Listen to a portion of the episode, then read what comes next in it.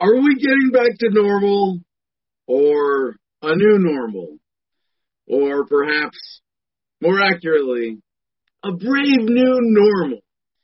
And we've been asking this question, not just on Adam versus the man, but uh, uh, America, the world. We've all been like just coronavirus, shutdowns, lockdowns, social distancing, a government induced forced unemployment crisis. Do we come out of this?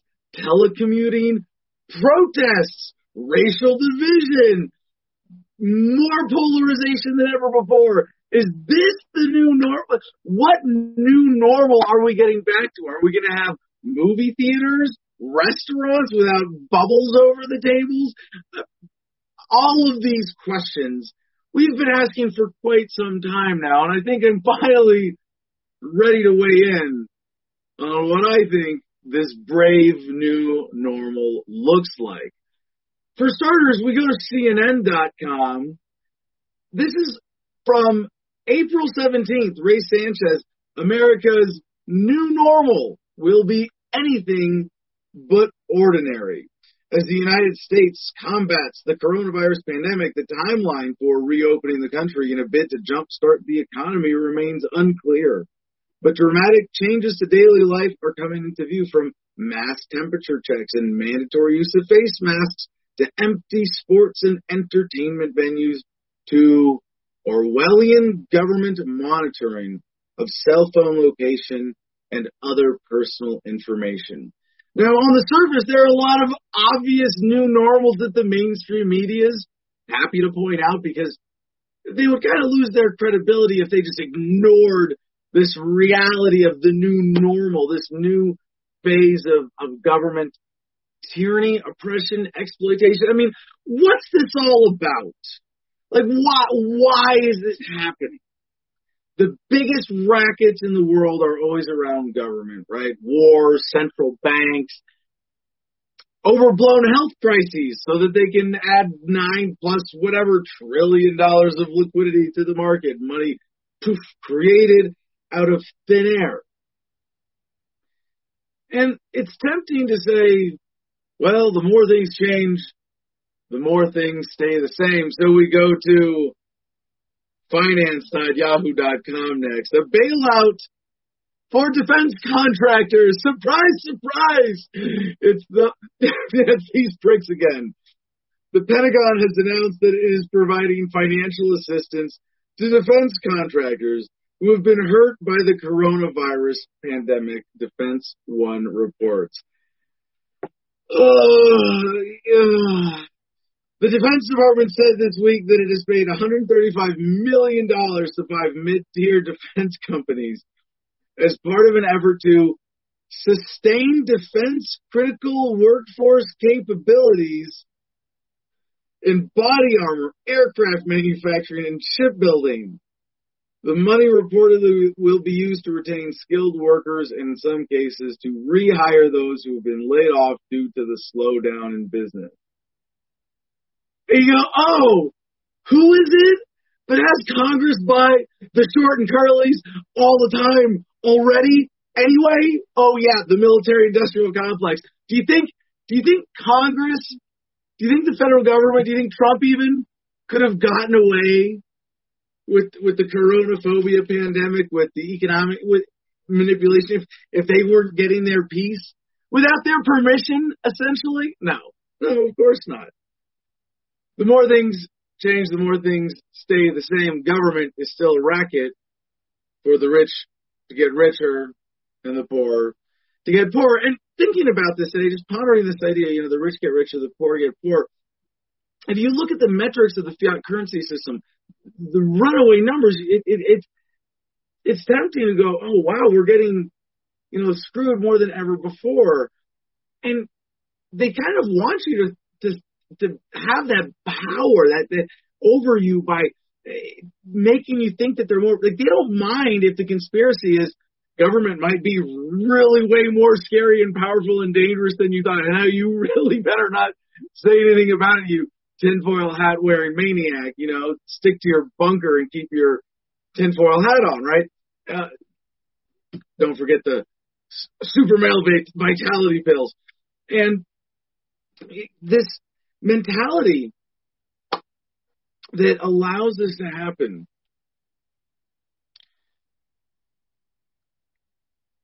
it, it is in all of us what they are doing is sucking wealth away from the working class, right? From the working class to uh, everybody who would exploit us. Uh, government is not the only, but certainly the biggest and the focal central mechanism of the exploitation of the poor and working class by the rich. And it's not that all rich are good, and it's not that all poor are are bad. Wait, I mean, it's not that all rich are bad. It's not that all poor are good, right? There are plenty of rich people. Uh, you know, very few in the, in the you know the, the upper upper tiers don't at least have some complicity in the evil of the system. But there you know there are plenty of wealthy people who have earned their wealth legitimately, more or less, even though they're you know profiting from the, the general system of the fiat currency and corporatism. They're doing well intentioned and have, have, more or less earned you know, what they have. And there are you know this isn't that, that all uh, poor people are good. You know there are plenty of bad, there are plenty of criminals and exploiters who just aren't successful, who are poor um, for for whatever reason. And it's kind of a matter of what can they get us to believe. And I'm reminded of the quote from Voltaire those who can get you to believe absurdities can get you to commit atrocities. So we go to the mirror uh, next for powerful image of Archbishop and Cathedral surrounded by pictures of COVID 19 victims. And I, I know this guy has not seen the headlines that I have seen. I, I, we brought you the story where they it was it was really clear in Washington State where the coroner had a guy who had been shot, died of gunshot wounds, but because he tested positive for corona, his death was listed as a coronavirus death. These are not people who are dying from corona; they're people who are dying with corona. There is a huge distinction, and the, the, the twist of that one word is is such uh, uh, represents a lie of such massive implications that instead of the truth, we are, we are being led to believe that, that the, this is something we should. I mean, the mainstream is falling for this. A lot of people are falling for this. The majority of people, you know, at least they fall for it first before oh crap then they put it together and it, you know people like us people like me people who watch Adam versus the Man and independent media and read between the lines in the, in the, in the mainstream, you know, understand when we go through this correction a little faster. The mainstream falls for the manipulation. Maybe they correct it later. It's a matter of time. And there's a lot of this happening much slower than we want it to happen, you know, and I feel sorry for this. Archbishop of Lima, Carlos Castillo, as his cathedral filled with 5,000 images of those who have died as Peru continues to be ravaged by COVID-19 with the cleric also taking aim at the government in a live broadcast. And it's, it's interesting. The story says photos of those who have died during the pandemic, not necessarily from the virus. Uh, but then in the next paragraph, it says faces of 5,000 people killed by the virus during Sunday Mass, and it's like, uh, please stop trusting the authorities, the people you know have lied historically over and over and over again. Now, what have they lied about? What have the records of, of, of history taught us about the racket of exploitation, that effort to suck wealth away from the poor and working class through these massive institutional social rackets, government or around government, you know, corporate rackets that are empowered by government, central banks empowered by governments, governments themselves, the military industrial complexes of the world. Well, it's always about war. What, what, are they, what are they lying us into? War. Well, you know what? I, I love referencing Professor Steven Pinker of Harvard, Better Angels of Our Nature, his book, The Surprising Decline in Violence, a TED talk of his I highly recommend, showing that violence is on the decline in human history. Uh, un- undeniably academically proven. This is the course of human history. The racket of government, of war itself, is getting less vicious over time. So they're turning to different rackets now. But to the headlines, let's look first to uh, NBCNews.com. We'll go around the world for what's hot in today's conflicts. And, you know, we don't have to look just at today's news. Just think back over the last decade or so. Global conflict has been reduced in scale since the Iraq and Afghanistan wars. And I don't mean to ignore the Yemeni conflict or any of the other massive uh, causes of death by armed conflict throughout the world today. But the scale of what government is able to get away with in the age of the internet, look at how long they've been trying to get a war going with Iran. Trump gets to kill one of their generals. Certainly an international war crime. Did it escalate? Not really. In the past, without the check or checks and balances of the information age that we live in today, those conflicts very may well have escalated to levels that we haven't seen since uh, the last generation of international armed conflict. There's a scaling down. So to NBC News, we see the headline North Korea bombed inter Korean liaison office near border amid growing tensions.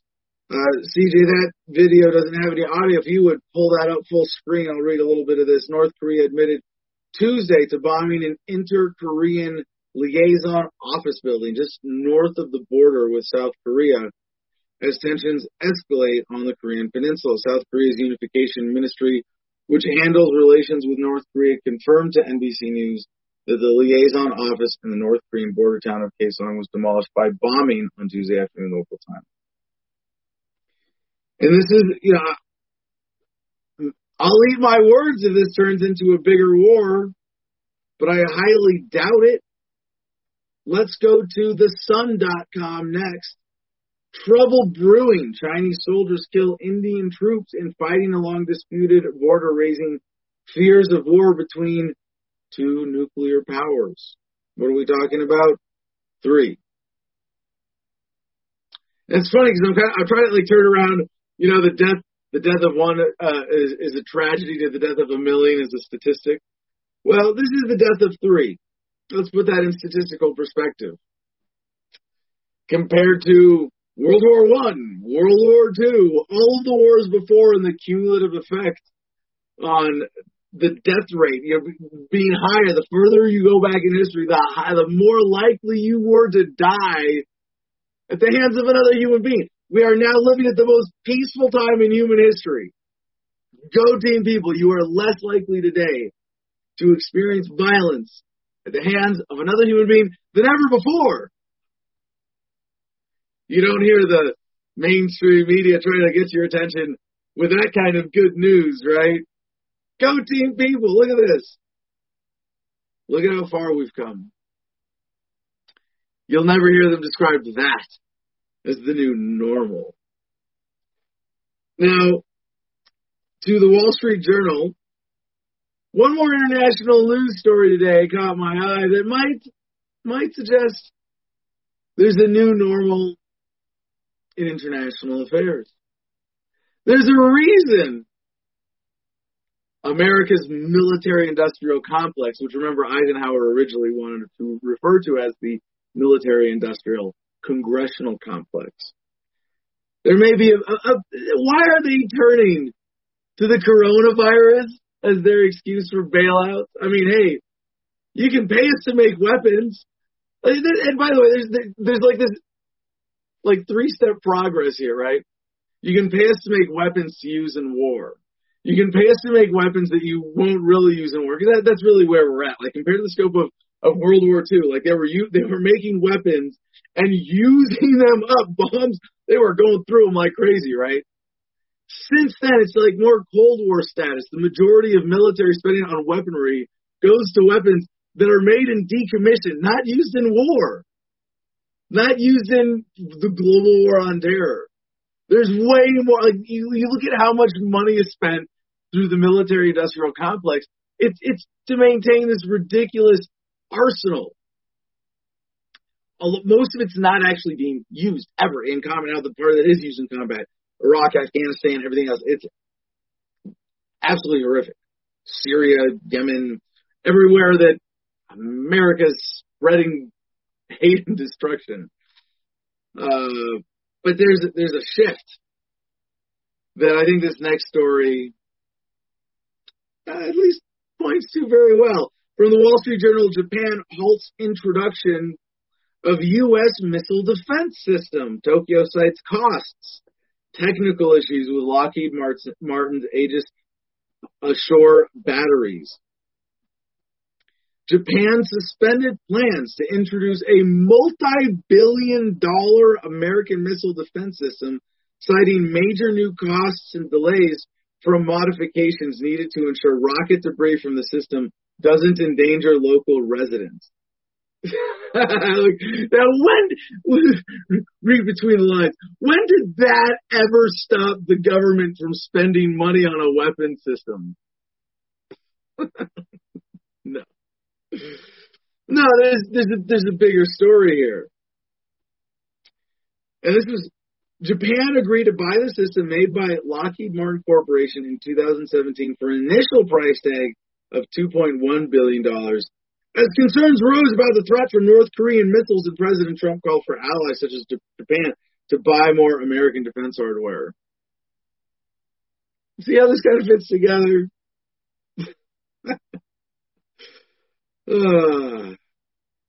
So what this is pointing to is a kind of decline in global hegemony of the U.S. dollar empire, the military industrial complex empire. All these layers of, of, of the swamp, if you will, that uh, Trump has only managed to feed, not drain. Now, to Thomson Reuters from uh, news.trust.org. A little more international news to take us back to what is the new normal? What is the new scare? Because there are more coming. And I have to think that the people behind this, and I don't think there's a singular global conspiracy behind the coronavirus pandemic. You know, there it is too much disparity between countries in how they're dealing with this. If there really was a global conspiracy, we'd have a bit more uniform of a response. But for the people generally behind this, I think a lot of them right now are going, what? They fell for it? Did you see the guy with the noodles, the pool noodles on his head at the Walmart? Oh my gosh. There, there's a woman with a sponge on her face. Look at this. We've got people putting bubbles on their heads oh my gosh, oh, look at what we were able to manipulate them into, oh, and they're not even talking about the nine trillion dollars. There's and now we've got them totally distracted with race riots. Oh my gosh, this is hilarious. Oh, look at what we've done. Oh my god. Oh, this is gonna be fun. This is better than the war racket. We don't have to do war. Can we just? This is fun. I mean, the wars were so ugly, and and yeah, they made us a lot of money. But like, this is so much fun. We can still kill people off, right? I mean, Bill Gates, he's still got this vaccine. Like, he's still working on that, right? Okay, the vaccine's coming. We're going to be able to kill a lot more. Okay, yeah, that's fine. But look, oh yeah, this is hilarious. Oh, it's so, oh yes, oh, this is so much better. And you know, it really, it's safer for us. You know, we don't have to have the wars. You know, okay, so is this progress? I think so. Because really, maybe if, if, I put myself in their shoes in that voice again, it could be like, ah, oh, shucks, we don't get to make the wars happen anymore. Well, at least we get to do this, and it's still pretty entertaining. We still get to rip everybody off. So, to the next headline. As coronavirus returns, Beijingers face disruption anxiety. Beijing scrambled to contain a coronavirus outbreak just over a week after containment measures had been eased and life had returned to near normal was disrupting activity for many residents and fueling concerns of further tightening. Now, just for the historical perspective of the last few months on this story, remember China. It, it, the numbers manipulation is just obvious. I mean, they they they released the chart where it had like the spike for one day. Oh, we counted them different. That day we decided to include the asymptomatic cases. The rest days we just way more, and then we went back to not even counting them. And then they report zero n- new cases.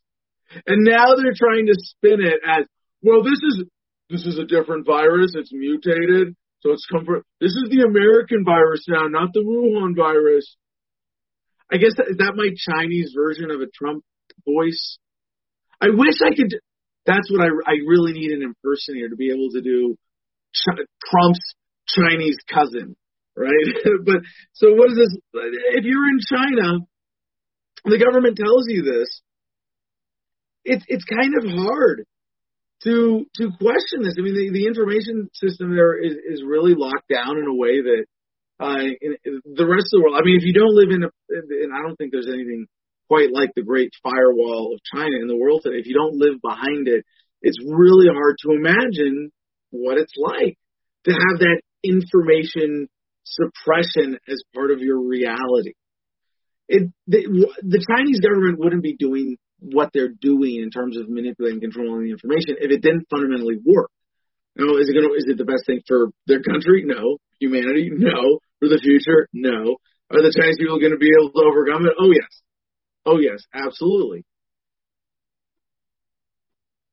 I have a feeling that if we don't do something really drastic in America to be the ones leading the world forward in freedom again, China's going to leapfrog us. There's kind of like a rubber band effect. Two steps forward, one step backward. Well, they're at the end of a major step backwards. You know, in a, in a way, the whole world is around modern bureaucratic governments and fiat currencies. They could, you know, they could have another great leap forward and end up being more free. They could overthrow the the whole communist party, the whole system, have uh, a Chinese renaissance uh, where where China comes. I mean, they're they're, they're poised. They have the the the the people power if they really wanted to, to come to dominate the global economy, they they very well could. All, all they have to do is, you know, this this is one little thing to overthrow the Chinese Communist government that is pulling this crap. Measures have been strictest in the southwestern district of Fengtai, home to the sprawling Xinfadi wholesale market, thought to be the origin of the latest outbreak that emerged late last week, which has infected 106 people. And you know, right away you go, 106. I, I, I kind of think of like Kyle Kinane's bit where he's doing the tour of London for Jack the Ripper, and at the end of it, the guy using his scariest British voice, or perhaps just his regular British voice, says, It may be believed that Jack the Ripper altogether killed up to five people. And Kyle goes, I know this is a strange time to well up with national pride, but we got people killing five people right now, baby. And we don't put out walking tours for all of them neither.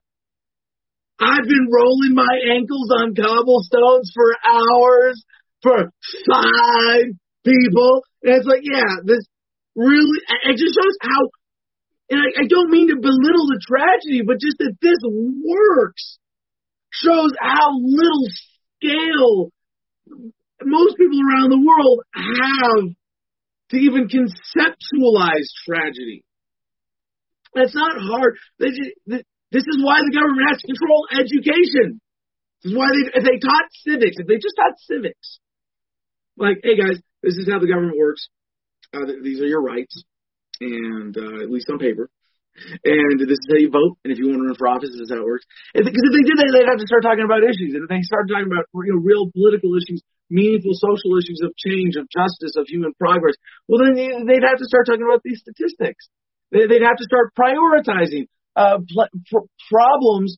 Uh, would it would at least have to be put in scale, in perspective. They don't do that so that the Chinese Communist government can go, well, we have a new outbreak of 106 cases, and therefore we're going to lock things down. Some gyms have closed, and swimming pools across the city have only, which only reopened earlier this month, have been told to shut again. The same applies to places of worship. Uh, said Zhu Li, 44, who has been struggling to keep her Buddhist themed product store afloat during the outbreak. It only opened for three days, and indeed, there were some people. I had been happy for three days, then it shut down.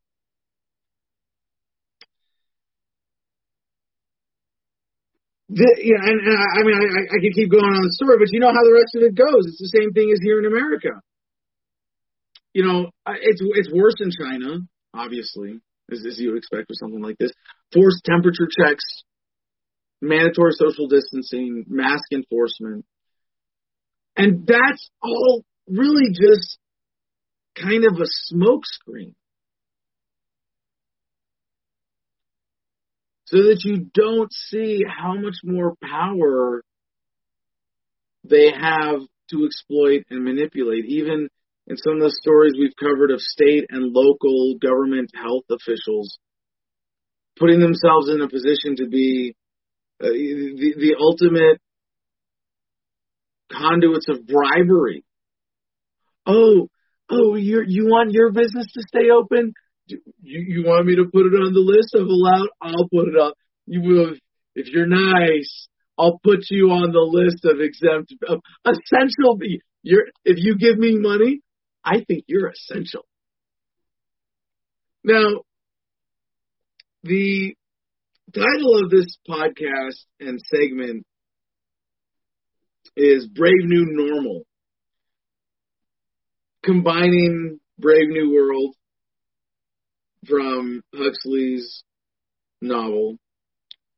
And the question on everybody's mind today is this the new normal? So from enotes.com, Huxley takes the title Brave New World from Shakespeare's The Tempest. The title is apt because John the Savage knows Shakespeare by heart and quotes him often. When John says, Oh, brave new world that has such people in it to describe the world's state, he is being ironic. He is not impressed with the shallow, superficial lives people live. He finds it tragic that the humans in this futuristic society know nothing of sacrifice, suffering, real religion, literature, the arts. He considers it a great loss that they have traded deep relationships for security. Mond, however, argues that the comforts and well-adjusted lives people have in the world state are a fair trade-off for giving up passion, art, and freedom. Huxley's being ironic when he titles his book Brave New World. He writes about this dystopia to warn people against allowing this kind of drugged, shallow, and dehumanizing world to develop.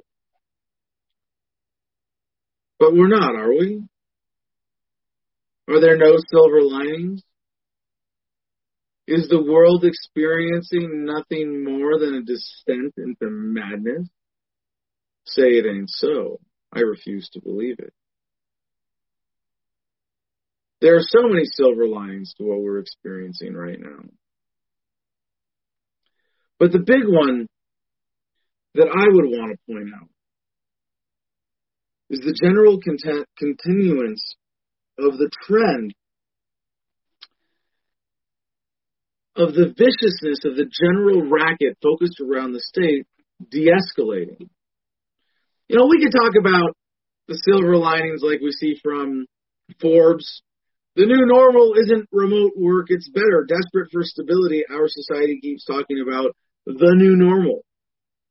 Our personal and professional lives will be permanently altered by the coronavirus pandemic, and understandably, work from home policies are a cornerstone of that conversation. Remote work was a critical enabler of business and economic continuity during the original shelter in place regulations and may continue to be for future emergencies, especially now that it's proven to be possible. So now our news feeds are inundated with reports and projections about where knowledge workers that were able to work remotely during lockdowns will be commuting to in the future, the cubicle or the kitchen table.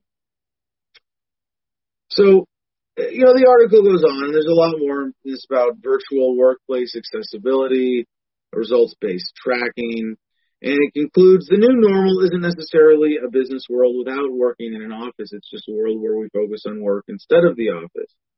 As our teams adopt new ways of working via virtual workplaces, asynchronous communication and results based tracking will be able to focus much less on where we're working and instead celebrate the immense contributions that we're making to our companies and industries. And this is this is almost like the shallow economic version of the point I want to bring this story in to make here. That the well, I mean, there's so many bigger points around this, but we're not commuting as much. A major shift in just the efficiency of humanity as a whole. You know, geez, I got to quote Kyle Kinane again. This weird backwards race to see who's going to get to their crappier jobs sooner, right? Like that, really? This is this is progress. This is and and you know the idea of remoting or taking a, a big part of your life virtual isn't to suggest that that's what we should make our exclusive existence about, but that then the time that we get to be physically present is more meaningful and more valuable. And we get to spend it with people we love, doing things that are important. Now, aside from the sort of all the economic shifts that are positives that come out of this, that make us, even as the poor and working class of the world, better able in our quality of lives to be able to, to live well despite things being sucked away from us. You know, all of the police reforms happening right now, uh, th- these are amazing positive things that reduce the viciousness of the state. So I turn now to Frederick Douglass for a quote, for a little perspective on this. The limits of tyrants are prescribed by the endurance of those whom they oppose. Now, I've misquoted this several times, and I think my misquote is a better version of this. Because this certainly describes perhaps an immediate situation uh, of a slave, right? That a slave beaten and abused to the end of their endurance will by collapse or revolt and rebellion hit the limit of the tyranny of the slave owner. Yeah, I like that there. But there's a problem with it now where it doesn't quite fit because our endurance, our ability to have value sucked out of us and to continue to thrive is increasing. With just this exponential curve of human progress of the value of an hour of human labor creating more goods and services of, and quality of life than, than ever before. So I'd like to think it's not the endurance, but the gullibility. Something else. The limits of tyrants are prescribed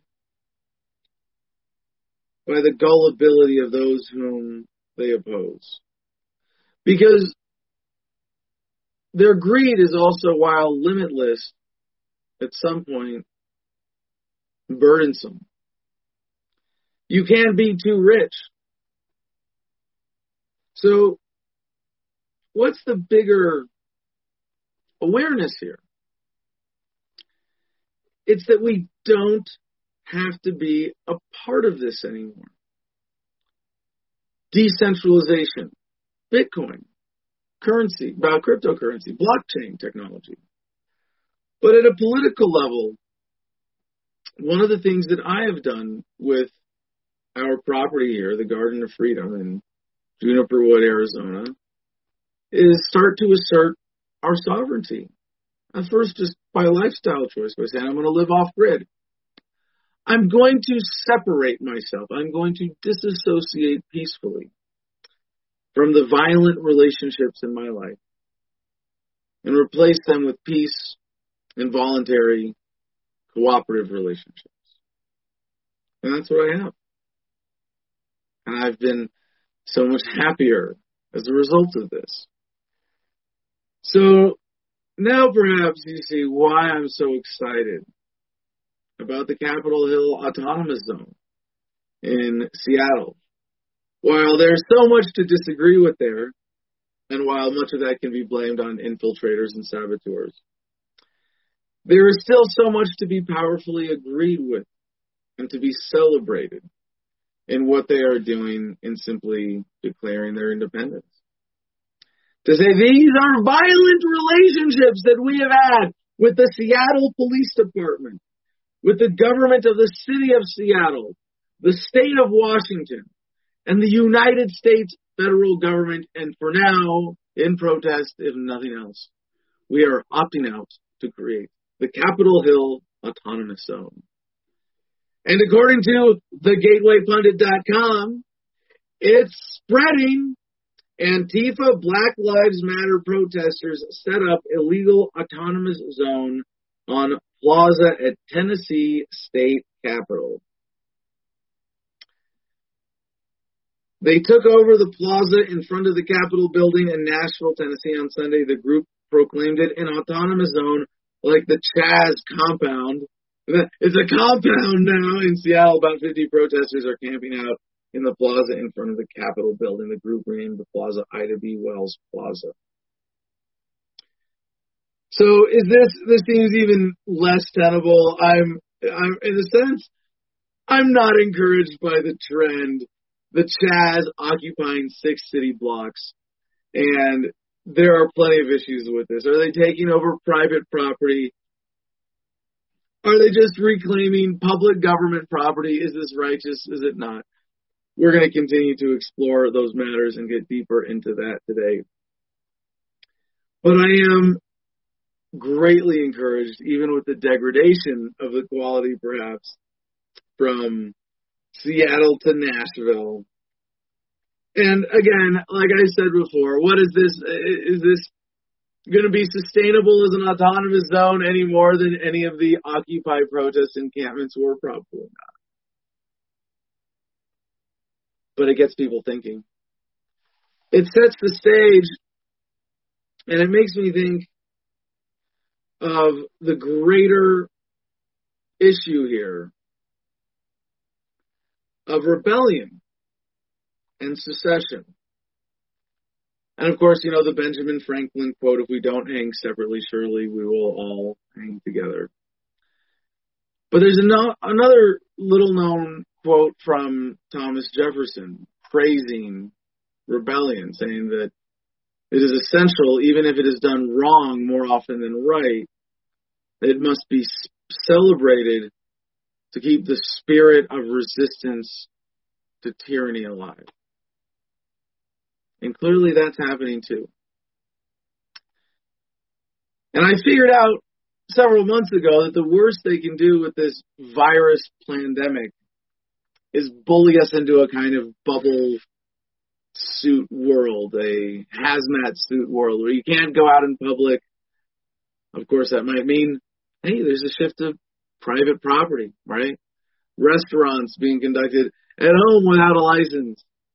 More Airbnbs flourishing compared to hotels that are shut down. More communities simply declaring their independence, their sovereignty, their autonomy. Nothing could be more American than that. The new normal is a little weird things are fuzzy in a lot of ways. But if the new normal is this phase that we can go through, this brave new normal of viral threats, of manipulated protests, manufactured crises, but at the same time, a steadily growing undercurrent of rebellion, and of the American practice of secession. Sounds like the new normal could just be a transitionary phase to America being more America than it's ever been.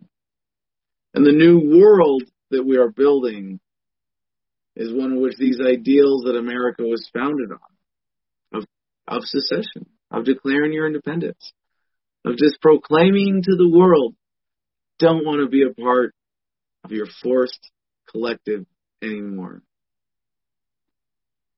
Well, that's a new world that I think we can all look forward to, despite whatever new normal we have to endure in order to get there.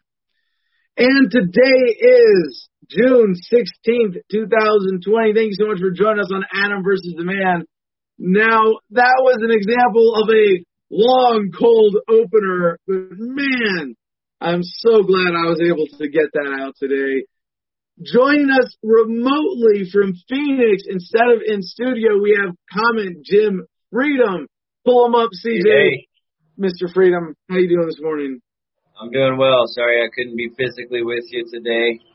But that's one of the beautiful things about this virtual studio of freedom. No matter what's really going on, I can go up while we can still, the show must go on, you know.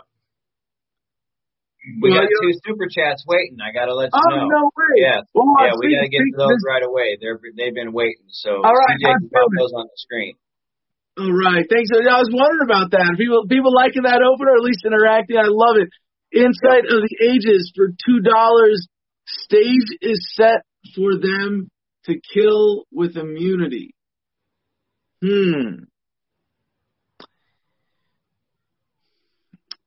There's definitely an element of that, you know, and maybe I should have included that in my opener. That a part of the new normal is that police state representation with the public. But even that, I said, you know, there's these police reforms. I, I think that outweighs them. To kill with immunity, yeah, maybe, but in, in the worst case scenarios attached to the current even worse dynamics of society, the, if they get to that kill with immunity status in some way, it's going to be very limited and it's never going to match the scale of wars historically. Yeah. Yeah, you answered that well. I was gonna say they kinda already do kill with immunity, but I'm Yeah, I know what they're talking about Yeah. the next scale, you know. Yeah, yeah. So the overall trend of can they kill with immunity comes down with that overall trend in the decline of human violence. There is a spike right now of of, of a blip uh, in the American and in the global police state around both big crises, the coronavirus and um, the uh, protests and riots and Black Lives Matter and everything else. Um, but yeah, it's a blip. It's it's it's not a, a shift of the trend. All right, you want to read this next one? Yeah, Inside of the Ages for five dollars follows up. I often wonder why the Chinese wear masks as a culture. Feels like our government is using a plan already tr- already tried over there with success. That's a very interesting point. You know, I had considered that in, uh, you know, in, in trying to understand what's going on right now.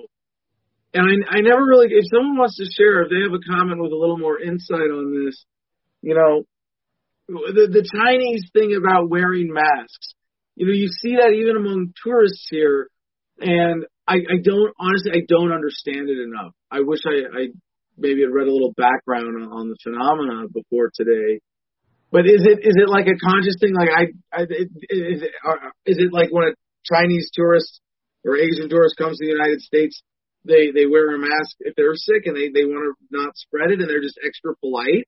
You know, if that's the case, uh, that's a positive thing. And I, if anything, I wouldn't mind if if that was one of the things. I, my own legitimate germophobia supports this. Like that if you're sick, if you know you're sick, if you know you have a cold or a flu, and you have to be around other people, it uh, yeah, it's kind of polite to wear a mask or a bandana. Am, is that crazy, Jim? No, it's not crazy. It's just I think there's a stigma created because of the way it all went down. Now people are resisting wearing the mask because they feel like they were told to. Right, right. And, and if the overall awareness is, You oh know yeah, I mean? If wearing it a was a mask when you're culture of- thing. Like, Like you're saying, wear it when you're sick. Yeah. are they? But the the, the heart of the question is more more than about the masks, because it, it's even in China, it's both phenomena. It's there's there's a bigger culture. I mean, we've seen. I, I don't know. Maybe I, maybe this is my own false image, right? I got to question myself on this. I'm going. How do I know this? I'm questioning myself, right?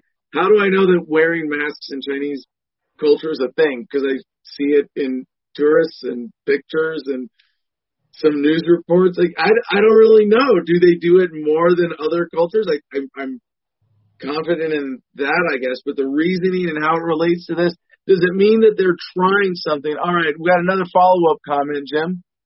Yeah, looking, it's the same inside of the ages. Uh, looking at all the faces of the dead with COVID, if vast deaths disappear. Yeah. Yeah. Oh, okay. If vast deaths disappear, it's could all be COVID or whites that get no attention when killed by cops. Masked individuals versus unmasked. Facial recognition. Who sticks out? That's, I mean, there's there's so many other wrinkles to this to consider. Like, do they want people to be masked? Like, does that do they do they want like is that you know maybe it's like oh man you know, here's okay so here's how the if, if you know I put myself in super classes or the elites position on this you know when they think about masks there there's been like a growing accountability for everybody across the board in the information era and the fact that everybody has an accountability device in their pocket with a camera and a microphone connected to the internet called a cell phone, right? That, well, hey, we don't have enough crime in the streets to justify the government security racket. Let's have some pro- protests and riots. Why and, and, and, we'll test out if we can make wearing masks a thing. Because if we can make wearing masks a thing, we can make being anonymous in public more accept. Like now, if someone walks around wearing a mask, like, and I'm not for laws that make mask wearing, you know, uh, illegal. You should be able to conceal your identity. Government should not prevent you from concealing your identity in public.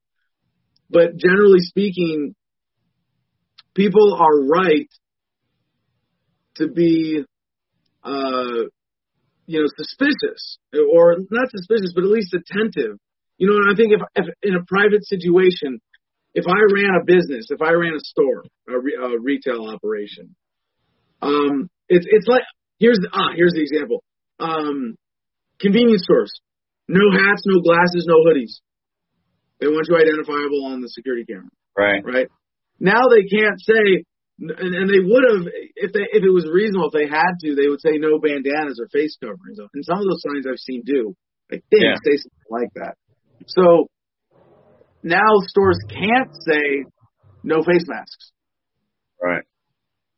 Yeah. Wow. Ooh. Does that just make everything way more tense? Yeah. Does that just, that. does that just in, does that change the incentive for you know you know a, a, a large swath of would be criminals in society who go, well, if I can do that now. Anyway, Jim, we how how are things going in the comment section in general this morning? We we didn't ha- we talked a lot about our uh, backstage passes and the producers club on the show yesterday.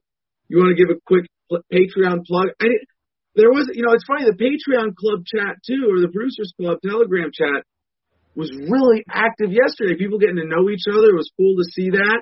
Uh, yeah, people talking yeah. about their different experiences across the country. Then this morning I'm prepping for the show.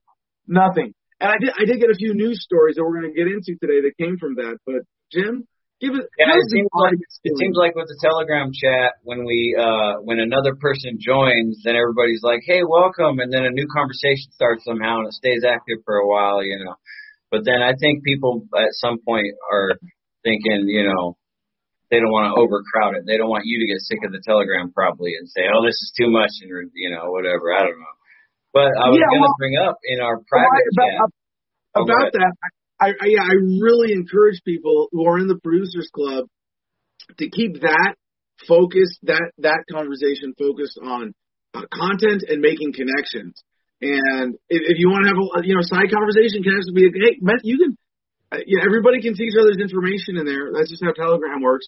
You can, and, and if, by the way, Jim, you know this, as our, excuse me, as our co-host, Comment Jim Freedom, Patreon manager, um, that if someone wants to join the Telegram group anonymously or through a Telegram account name, they can. But otherwise, it's like you have people's phone numbers in there, my phone numbers in there, and you can see even if they join with a, a screen name, you can you can message people directly. It's a great way to connect with people, and, and I want it to be used for that.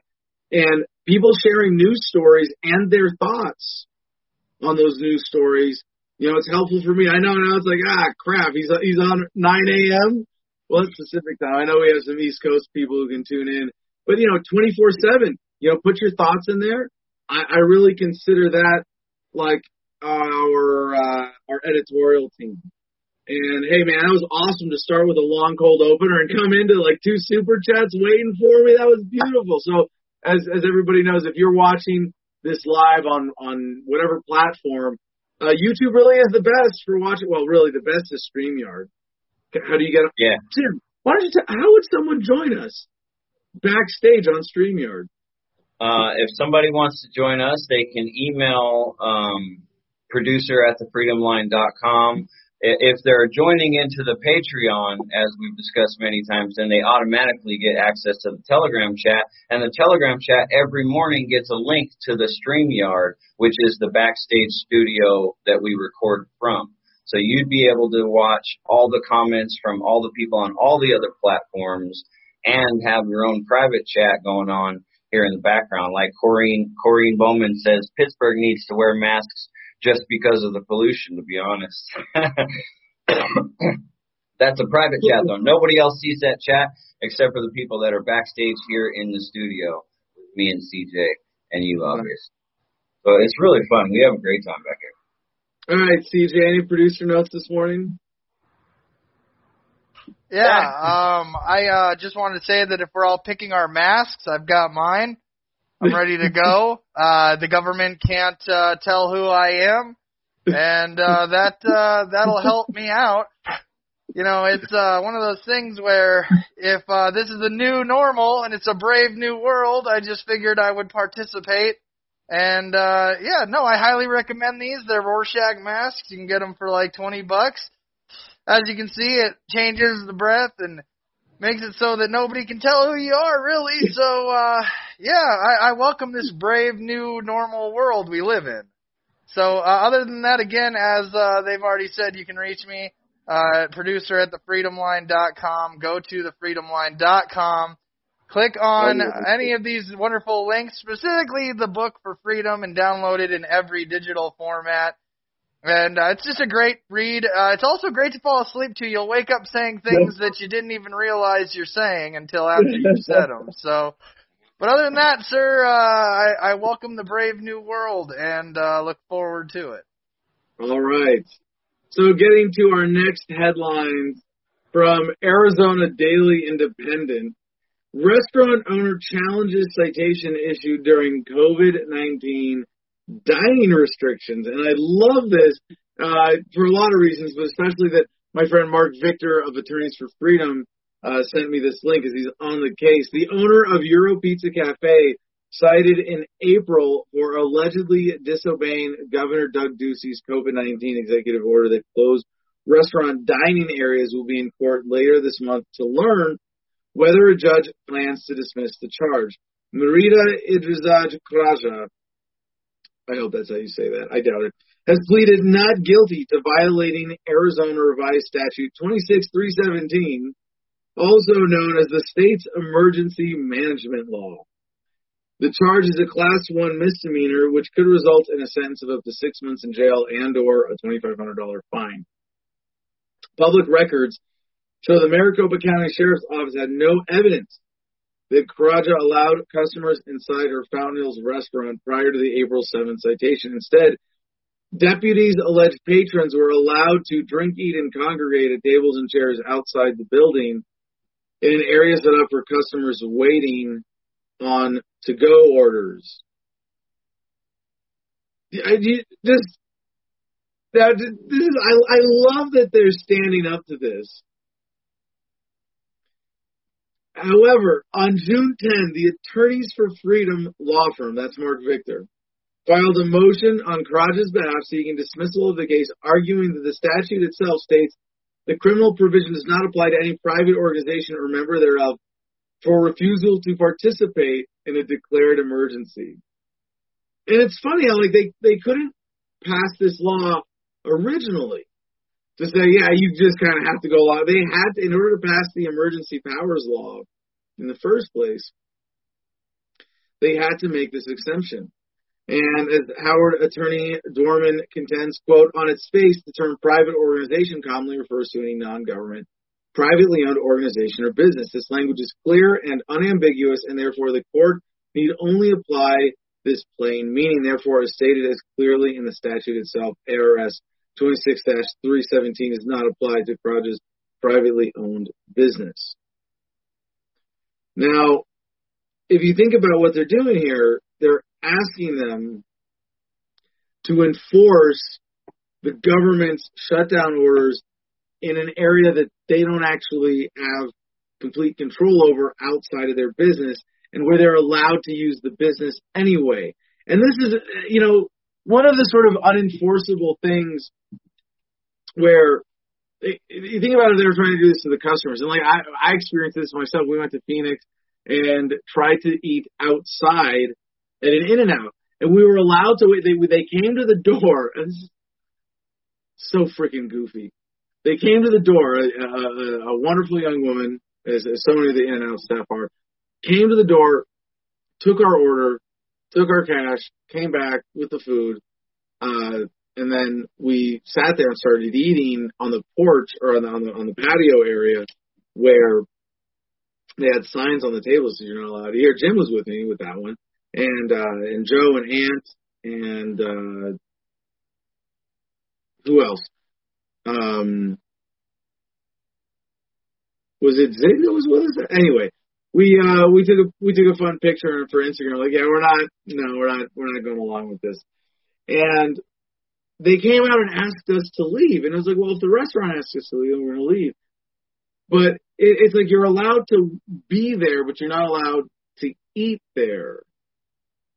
It's it's kind of like, well, you're allowed to be there, but you're not allowed to dance there. Like I can't move, like I can't put something in my. What if I have, you know, what if I have, uh, what if I walk in with a mint in my mouth? Is that illegal? You know, what if what if I uh, what if I have some food in my teeth and it comes loose? Do I still turn into a gremlin after midnight if it happens then? Like, at what point does it does this become? And and again, the enforcement. I'm just so glad that they're pushing back on this. It looks like uh, they're they're gonna they're not gonna get away with this. That in today's society, you can push back in a lot of these cases, and I think we're to see more of these. Um, you know, I want to skip the next two stories, CJ, just because I want to make sure we finally get to our happiness segment today. So, from Jeff Deist at the Mises Institute, Seattle's Chaz, homesteaders or illegal squatters. And this is a really cool article. I love how Jeff analyzes this. And I've I've never been so excited to get these ideas from someone who's who's fundamentally disagreeing with me on the issue. And it's because we are so close. Like if there's a dividing line on this issue, like he's barely on one side and I'm barely on the other side. And there are are, are people like, you know, on so much further apart on both sides of this.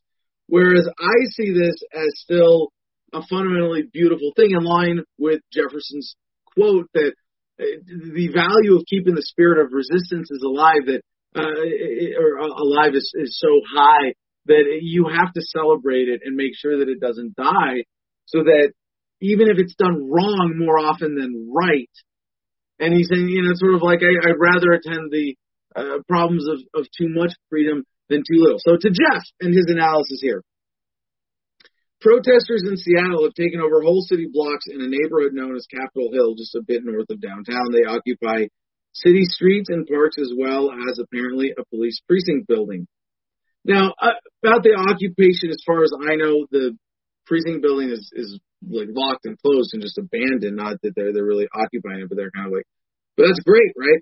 This enclave, dubbed the Capitol Hill Autonomous Zone, or Chaz, is now making headlines around the world. It's Newly assembled residents have declared Chaz an independent nation apart from both Seattle and America, and thus exempt from laws and local police jurisdiction. They have set up fences and checkpoints around the area. So much for open borders. Now, uh, again, uh, you know, here I think when I first started reading, I was like, Jeff, are are you showing some bias here in the inaccuracies that you're including in the story? Because yeah, they they set up uh, fences and, and, and checkpoints, but they are actually relatively open borders. As far as I, from all the accounts that I've been reading, like they're they're just keeping out cops and government officials. people are, and of course, if you're undercover, this place got to be riddled with undercover cops right now. You know, have a little sympathy for that, please, Jeff. But now people were able to come and go freely, you know, more than when the police were there, you know, managing the protest with uh, tear gas and rubber bullets.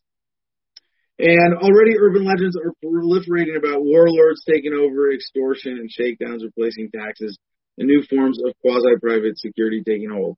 Yeah, so that, now some of this you go, well, urban legends. Well, you're citing urban legends. Why are you? Yeah, now it's funny because Jeff comes out, it's seemingly really against this before giving a more reasoned consideration, and then coming out against this. But nobody knows how long the situation will persist. But recall how 2011's Occupy Wall Street demonstrations lasted many months.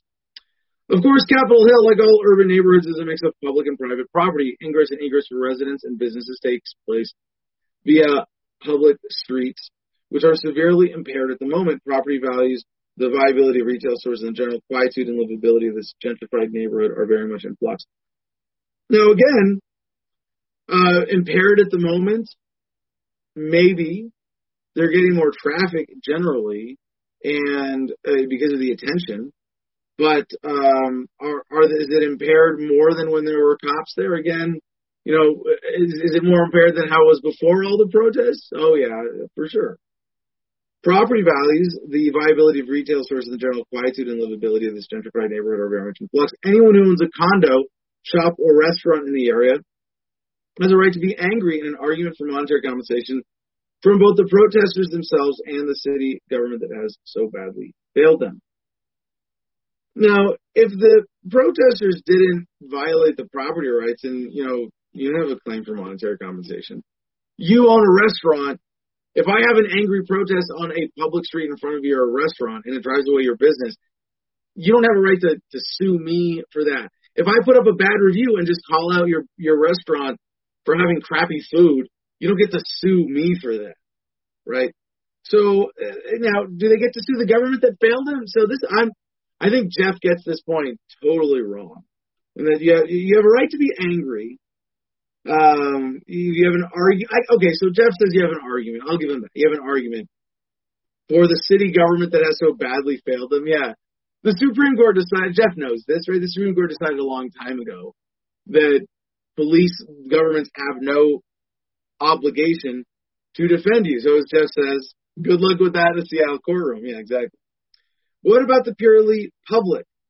i.e., government owned land and buildings around Capitol Hill, to the extent that the occupied buildings and streets belong to the city of Seattle, are the protesters legitimately occupying them? And this is the great question where I, I think it's very appropriate for Jeff to give them the benefit of the doubt. Can anyone, Seattleite or not, make a valid claim to such property? Are they illegal squatters or legitimate homesteaders? now, I think that, Jeff, that's an unnecessarily binary question because you know, is it because are they illegal squatters? You would be an illegal squatter, right, if you went and started living or doing stuff or occupying private property that people didn't want you on. You're not an illegal squatter if you do it on unclaimed land or you do it on illegitimately claimed land, right, as government claimed land or on land that you have a partial claim to right? So if a group of citizens say, hey, we're separating from this government system and we're taking our share or you know, some proxy of it or just what's immediately practical, we're taking our share, we're taking a share of it with us. You know, we're taxpayers, we're Seattle residents. And this is, you know, why Jeff, I believe, uh, uses the term Seattleite or not. You know, if you're a Seattle City taxpayer, do you do you have more of a claim to that property? Yeah, you know, in some you know, general abstract sense. But are they legitimate homesteaders? Well, it's not really a legitimate homesteading unless it's unclaimed or abandoned property. Now, this is great because this gets to the next part where Jeff is quoting one of my favorite authors, Walter Block. So the next paragraph of Jeff writing is, it seems like an absurd question on its face, and it is. Surely the forceful takeover of a long established area cannot be legitimate, even if a few government owned roads and buildings make up the or muck up the principles involved. But no less than Professor Walter Block likens government-owned property to virgin territory, albeit stolen, available to any claimants for homesteading. in Block's conception, anything owned by the city of Seattle, libraries, buildings, equipments, roads, you name it, as is as wide open to anyone as a virgin tract of land in deepest Alaska, never touched by humans. Quote, I do not at all claim that property, such as government roads or libraries, is unowned. Rather, I claim these holdings were stolen. I guarantee, I agree that the state now possesses them. I argue only that this is unjustified. And yes, I insist the same libertarian analysis can be applied in this context, context to virgin and stolen land. Why? This is because for the libertarian, at least as I construe them, stolen land is de jure virgin land ready for the next homesteader to seize it on the assumption that the rightful owner cannot be located or acquiesces in the state's seizure or that arguendo we can ignore this rightful owner. Now, one place I would I, I, I would tweak Walter's statement, and I say that uh, as a man for whom I have great intellectual respect with, with some hesitation here, that the uh, you cannot ignore the rightful owner uh, in in the case of a state seizure like this. You know, if the state, if, if, if government steals land, you know, like from the Native Americans, right, and and kicks people off land, and it's been abandoned, and the people who were there, them, they're dead, all their ancestors are dead. Anybody with any legitimate, any concept of a legitimate claim to it is dead, and this is the government saying they own it. The government owns it. Yes, then you can ignore any potential rightful owner because they don't exist. But in this case, there's at least some kind of, uh, you know, claim for taxpayers for people who have it been, you know, have had it stolen from them, and there are implications to reclaiming its use. So I think it's a little more nuanced than that. Seattle's mayor, Jenny Durkan, may not go quite as far as Dr. Block, but she does appear to acknowledge, because of course she wouldn't say it's stolen, uh, but she does appear to acknowledge the new uh, community essentially colonizing major thoroughfares in the Emerald City. She may not be ready to grant the Chaz outright ownership of the streets in question, but neither is she setting any deadlines for eviction. Quote, uh, Mayor Jenny Durkan from Twitter. I remain committed to working with community including the organizers currently in Capitol Hill to reimagine how we do things in the city and what investments in public health, safety, and economic justice look like. I'm working with Seattle PD Chief Carmen Best and listening to community to understand how we can continue to build trust between our Seattle police officers and the community around the East Precinct. Clearly, the mayor is in the midst of a dangerous situation, both literally for the people in the Chaz and in terms of her own political career. It's a public relations nightmare from a purely legal perspective what grants her authority over who occupies Capitol Hill. One answer is taxes, says Dr. Hans Hermann Hoppe. In his view, the streets of Seattle are not virgin territory available to homesteaders, but rather akin to land held in trust by admittedly unworthy state agents on behalf of taxpayers. If those trustees won't sell the land or other property outright and return the funds to taxpayers, Hoppe's view is that they at least ought to operate and maintain such property on their behalf. So the pur- for the purpose of countering Dr. Block's contention that government property should be viewed as open to homesteading, and only for that purpose, Hoppe says public property should be viewed as being owned by the taxpayers. As such, it should be managed on behalf of the long-suffering net tax-paying citizens as a matter of simple justice. And yeah, a- absolutely. Why, like, yeah, why not? The only caveat here is that in, in, you know, going to Block's position is when there is no legitimate public usage that the taxpayers have any claim to. It's just land the government stole and is just sitting on and sequestering, right? Now, with Chaz, neither of these perspectives answer the question. I think you need my taking parts of both to really understand what's going on with Chaz and come to a decision on whether their claim is legitimate or not, or rather, to what degree it is legitimate. Principles aside, the essence of ownership is control. Bureaucrats, police, and politicians who control access to and use of public property are its de facto owners because only they can sell, encumber, or control its use. The average American's ownership claim to the local playground or a city library is virtually nil. Simply try sleeping in them overnight and you'll quickly find out who really owns them. So for the moment, the Seattle protesters have the greatest control over Capitol Hill and hence an ownership claim of sorts under the brute force of possession is nine tenths of the law. Whether their claim is valid comes down to whether they are illegal squatters or righteous Lockean homesteaders. Again, no, this is I, I have to agree with I, I mean I have to disagree with with with Jeff here. And and Jeff, I gotta say I would I would love to have you on my show, let's set this up. Let's let's do an interview and, and see if if we can come to uh, a, perhaps more nuanced understanding for both of us here, or either of us. But you you, you set up this bin, binary proposition: either they're illegal squatters or righteous homesteaders. What if they're taxpayers claiming back their share? That would satisfy both the Lockean and excuse me, both the Hoppian and the Blockian criteria here. Gosh, that's got to be music to some really enthusiastic, intellectual, libertarian ears. We have thus satisfied both the Blockian and the Hoppian criteria with this analysis that shows the Chaz protesters, if only in their claiming of government property for an autonomous zone, are legitimate in doing so. In a densely settled area like Seattle, with a long history of property titles flowing from valid sales, the question becomes absurd. Their protests and encampments directly affect the undisputed private property all around them. Now, that, see, this is, again, I gotta disagree with Jeff. Affecting private property is not the same as violating private property. Now, to the extent that they're forcing a private property owner to be now a part of Chaz and not giving them the option to defect back to the United States, yeah, that, that's a violation of private property. I would not be supporting that. Um, no, certainly not. Uh, but who says they're denying that? If any property owner said, you know, we don't want to be part of this, we, you know, if they do, and and there's some denial of, of, of a private property owner bringing in representatives of the U.S. government or police, yes, you know, there are certainly other, lots of other things that, as the SJWs would say, problematic about that, even for a libertarian. The Seattle government has thoroughly controlled the roads and police using funds forcibly tax from Seattle residents, Capitol Hill residents, businesses, and visitors rely and depend on existing understandings and contractual arrangements. Seattle cannot be homestead and not even city property in any conceivable manner that is justice to its current inhabitants. And to the extent that they've paid for it all through taxes, their right to evict the Chaz protesters clearly supersedes any right to conflate occupation with protest. So this is where, again, like I'm barely on the side of supporting this, where if, if, if I take the Hoppian analysis and say that this is justified because as taxpayers, the protesters in Chaz have a claim to say, you know what, we're taking, we're leaving and we're taking our share of what we paid for as taxpayers then their process is not legitimate.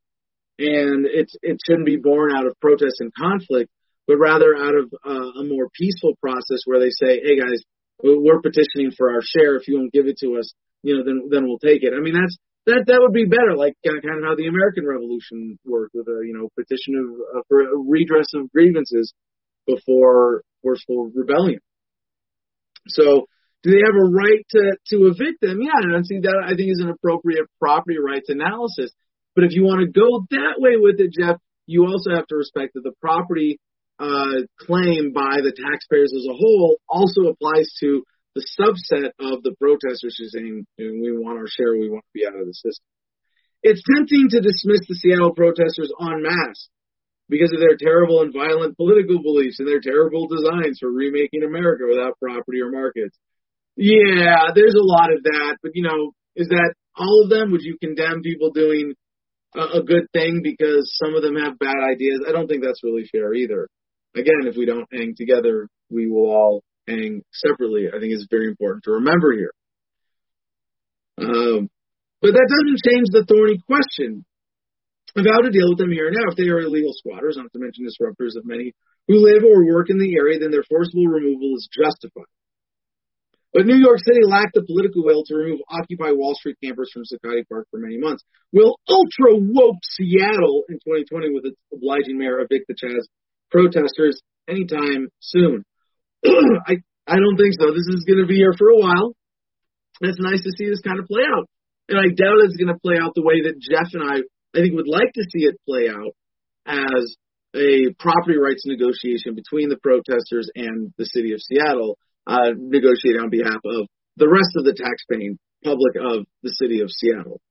But this is still a an exciting assertion of sovereignty that even if it has elements. So, you know, there are elements that are illegitimate. If they just said, hey, we're taking a sex block area, then there's private property in here, and the private property owners didn't have the option in the process to say, eh, no, we're going to stick with the USA. Then, yeah, that's illegitimate. But if the claiming of the government property, the roads and the parks and things like that, and government buildings, uh, that is legitimate because they are taxpayers with a claim to it as much as anybody else, and they're saying we're suggesting a different use of these government resources. We hope that this is respected, and this is how we're going to assert this uh, this control, this property right, which is Jeff, which is Jeff correctly points out early, is the essence of, of ownership. So, uh, you know, we're going to keep looking at these issues one way or another.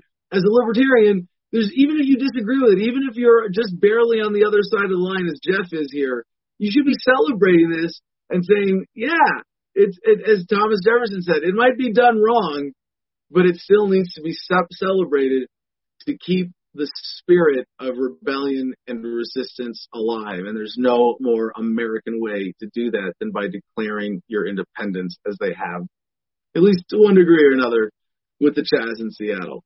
Checking back in with comment Jim Freedom. Any other uh, any comments on on that? I was I, I was looking forward to that segment. I hope we can get Jeff on and get into this directly. I you know we we have this this slight difference. I wouldn't give a blood and soil speech. I actually respect that he did it, but uh, I have a lot of intellectual respect for him. I think we could have a fun conversation. People want to see that? Oh, I'm sure. I'll bet you they would. You, uh, Marcus will probably get on that. See what he can do with that.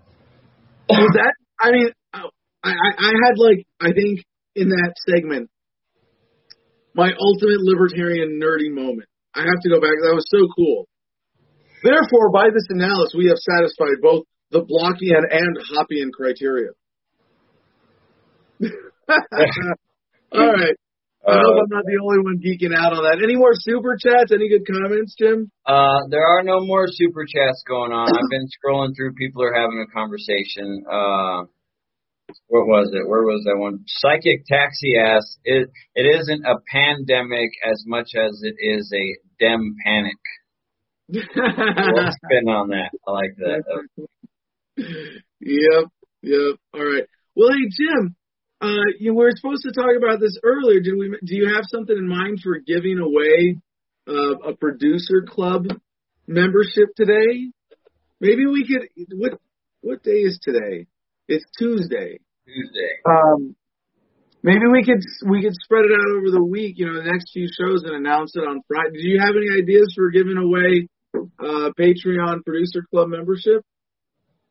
Uh, well, just what we always go with is the top the top comment. Um, I like it when you come up with something that you're looking for and you look for it from the people, like the uh, COVID is less dangerous than contest. I like those. We just have Can to we come make up this? with Can we do this every day? Can we do this every day? One a day. Whoever has the the, the high, whoever just is one up for auction every day by super chat. And remember, this is the perk for the if you become a ten dollar a month patron. If we do this right now, the bidding is at five dollars. Right? That's our top super Right. chat today. Yeah. I don't like when we did this on Friday. We we did them all. We just said anybody who does nineteen ninety nine or more can skip the Patreon and go straight to the producers club. I don't know. That sounds that sounds pretty good. All right, so the, right now that's it. Whoever who who was it? Feel bad for forgetting the name now because it's someone who who did this is a follow Uh. Daniel Henry. No, no, today's five dollars. Oh, today's five dollar. Yeah, inside of the ages. There it is. So, so talk about Chinese and wearing masks in the culture. By the way, someone please find a link about that. About that. Explain to me this this whole Chinese wearing medical masks thing or Asian. Like if if, if someone can send me like a little analysis on that, I'd love to cover that tomorrow. To satisfy, and actually, I think it's kind of an important part of the narrative, right?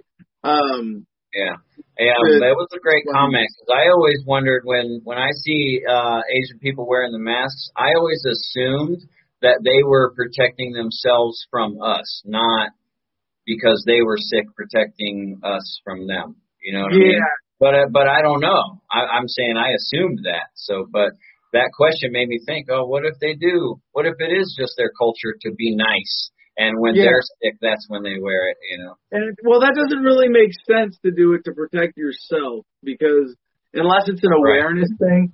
And just to be clear, I mean, my understanding of masks is that, and, and this is why doctors and nurses wear them in the hospital. They're protecting you, the patient, from them, right? If you're if someone is cutting you open, you don't want a booger to fall out of their whatever, you know, and land in your open surgical wound, right? Like it's Yeah. not to protect them from you. The bubble over your face that protects you from the world. Right. You know, and even then you can still inhale particulates, but the mask, if someone is sick around you, see, you know, it goes in, you can, you can, I, I don't know, it, it's more effective as a deterrent from spreading it because if you're sneezing or coughing, it, it means that that bubble of projection is much smaller. Right. Anyway, Right. all right, all right. So moving on, we're going to cover some headlines. If someone can get me a link explaining the whole thing about Chinese wearing masks, um, yeah, we'd appreciate that. Jim will uh, get that link from the comments or email it to me, Adam at thefreedomline.com. And uh, yeah, the the auction is live right now. The top bid is five dollars to get a producers club membership today, and that's the backstage access and access to messaging me 24/7 to talk about content and developing ideas and material for the show to make it the best show possible for you, the viewer. So, to zerohedge.com. Whitney, do deep state elements operate within the protest movement by Tyler Durden, authored by Mike Whitney via the Unz Review. Revolutions are often, this starts with a quote from Foreign Policy Journal. Revolutions are often seen as spontaneous. It looks like people just went into the street, but it's the result of months or years of preparation. It is very boring until you reach a certain point where you can organize mass demonstrations or strikes if it is carefully planned. By the time they start, everything is over in a matter of weeks. Does anyone believe the nationwide riots and looting are a spontaneous reaction to the killing of George Floyd? Of course not. Now you see, this is combining uh, a couple narratives in my analysis that I think are very important here. One, the fact that we are seeing the George Floyd riots, protests as they are, timed as they are, directed as they are, is not organic. It's the product of uh, a lot of organizing leadership movements like uh, BlackLivesMatter.com, the corporate one that is attached to Act Blue in the Democrat Party, and the uh, mainstream media being able to play this up has, has been why this happens now as opposed to when there have been other killings, but also the COINTELPRO aspect of this, which is very important for me, I, I think, in reminding people that there was this program in the 60s and 70s that the FBI ran to infiltrate the Black Panther and anti-war movements to render them ineffective. Were responsible for a lot of the worst evils of assassination by cop of that day, and they only stopped doing it allegedly because they were uncovered by a group of activists who broke into one of their offices in the 70s. And it's, I mean, it is a crazy story. If you don't know COINTELPRO, uh, look it up. Look at at least read the, the Wikipedia page for COINTELPRO, counterintelligence program, the FBI program. So did they did they really stop doing it because they get they got caught, or did they just get to sneakier methods? Did, you, did they just get better with what they? Obviously they got better. It's all too coordinated, too widespread, and too much in sync with the media narrative that applauds the mainly peaceful protests while ignoring the vast destruction in cities across the country. What's that all about? Do the instigators of these demonstrations want to see our cities reduced to urban wastelands where street gangs and Antifa thugs impose their own harsh justice? That's where this is headed, isn't it? Of course, there are millions of protesters, protesters who honestly believe they're fighting racial injustice and police brutality, and more power to them. But that certainly doesn't mean that there aren't hidden agendas driving these outbursts. Quite the contrary. It seems to me that the protest movement is actually the perfect vehicle for effecting dramatic social changes that only serve the interests of the elites. For example, who benefits from defunding the police? Not African Americans, that's for sure. Black neighborhoods need more security, not less. And I disagree with that point, of course. And yet, the New York Times lead editorial and Senator probably announced, yes, we mean literally abolish the police because reform won't happen. Check it out. We can't reform the police. The only way to diminish police violence is to reduce contact between the public and the police. There's not a single era in United States history in which the police were not a force of violence against black people. Policing in the South emerged from the slave patrols in the 1700s and 1800s that caught and returned runaway slaves. In the North, the first municipal police departments in the mid 1800s helped quash labor strikes and riots against the rich. Everywhere they have suppressed marginalized populations to protect the status quo. So when you see a police officer pressing his knee into a black man's neck until he dies, that's the logical result of policing in America. When a police officer brutalizes a black person, he was doing what he sees as his job. Now, I disagree again with you. There's both sides on this. There are fine ideas and shitty ideas on both sides of this argument. So yeah, to, to, to make this purely about race, when in the prior paragraph they show that it was not just about slavery, but also, uh, you know, labor strikes. That you know you had to keep the poor whites working in the factories just as much as you had to keep the poor black slaves on the plantation. Now, yes, uh, I'm not trying to equivocate those things at all. Clearly, one is much worse than the other. So according to the Times, the problem is in single parent families or unfunded education limited job opportunities or fractured neighborhoods. The cops have nothing to do with any of these problems. Denial, Whitney. No. The cops have everything to do with these problems because a lot, first of all, a lot of these, you, there, there are some racists who will use these statistics like, well, black people get arrested, or they say black people commit more crimes. Look at the arrest statistics. Well, no, it's if a black person commits a crime, he's more likely to get arrested than if a white person commits a crime. Like, Hello.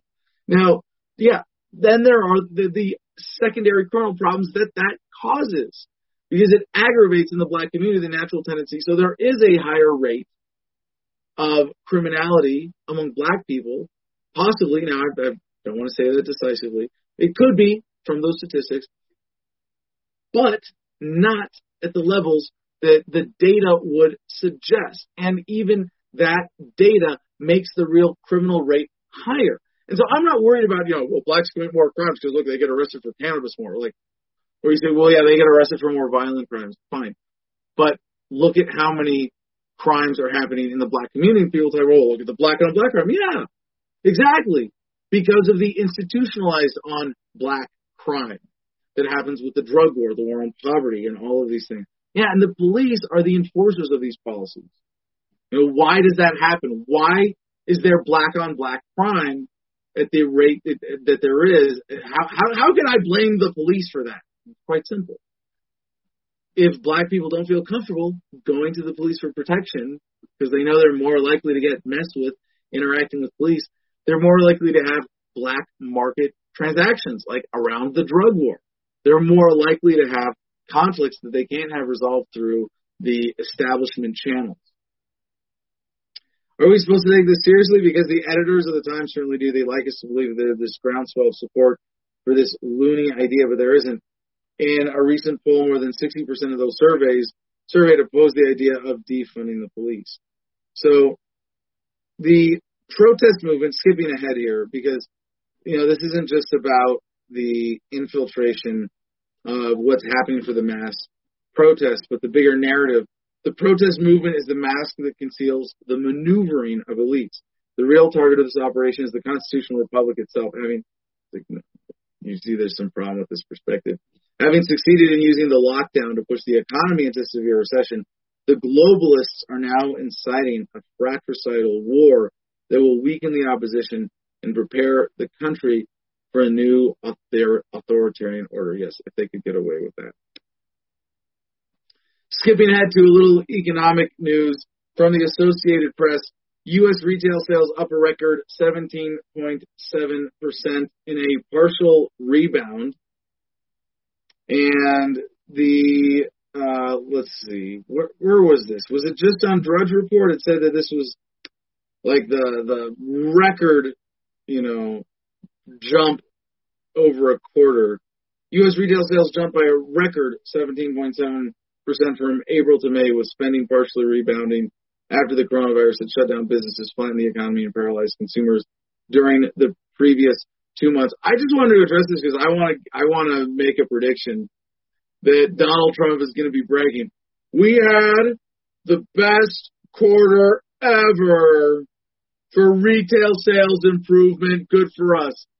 And just kind of conveniently leave out the point that he caused the single biggest drop in retail sales uh, with a virus with a lower mortality rate than trying to spend a counterfeit $20 bill in Minneapolis as the excuse.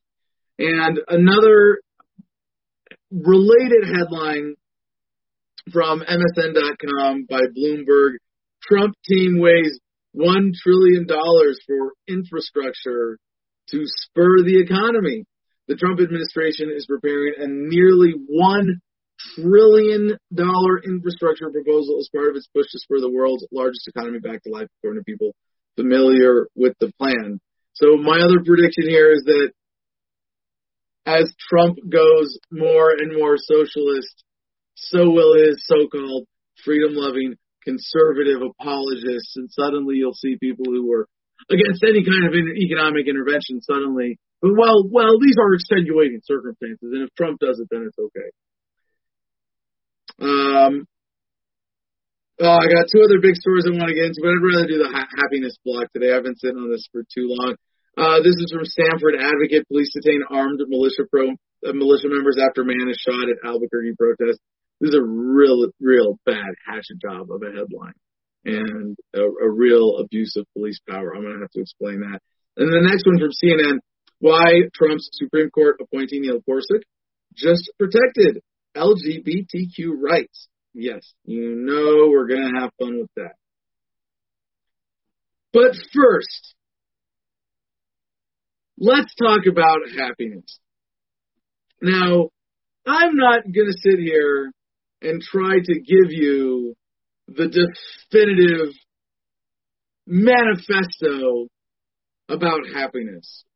But what I want to do is connect what we're experiencing today with current events, your life, and the most important thing to remember about happiness, which is that it's a choice, a state of contentment, emotional well-being, goodness in your brain, happiness, right? So we're going to get to the section in freedom today. Happiness causes freedom because a lot of people have wanted me to start reading sections of the book and explaining them. And I thought this is a great way to start. So I'm going to read the first paragraph and then we're going to cover a bunch of news stories and bring in some data and some studies to back up and underscore what I'm saying here. So gather around for a little little story time, children. No, it's not a story. But chapter nine, section four of freedom, happiness causes freedom. And this is the section that I wrote when I was in jail. If we don't know how to be happy, what's the point of being free?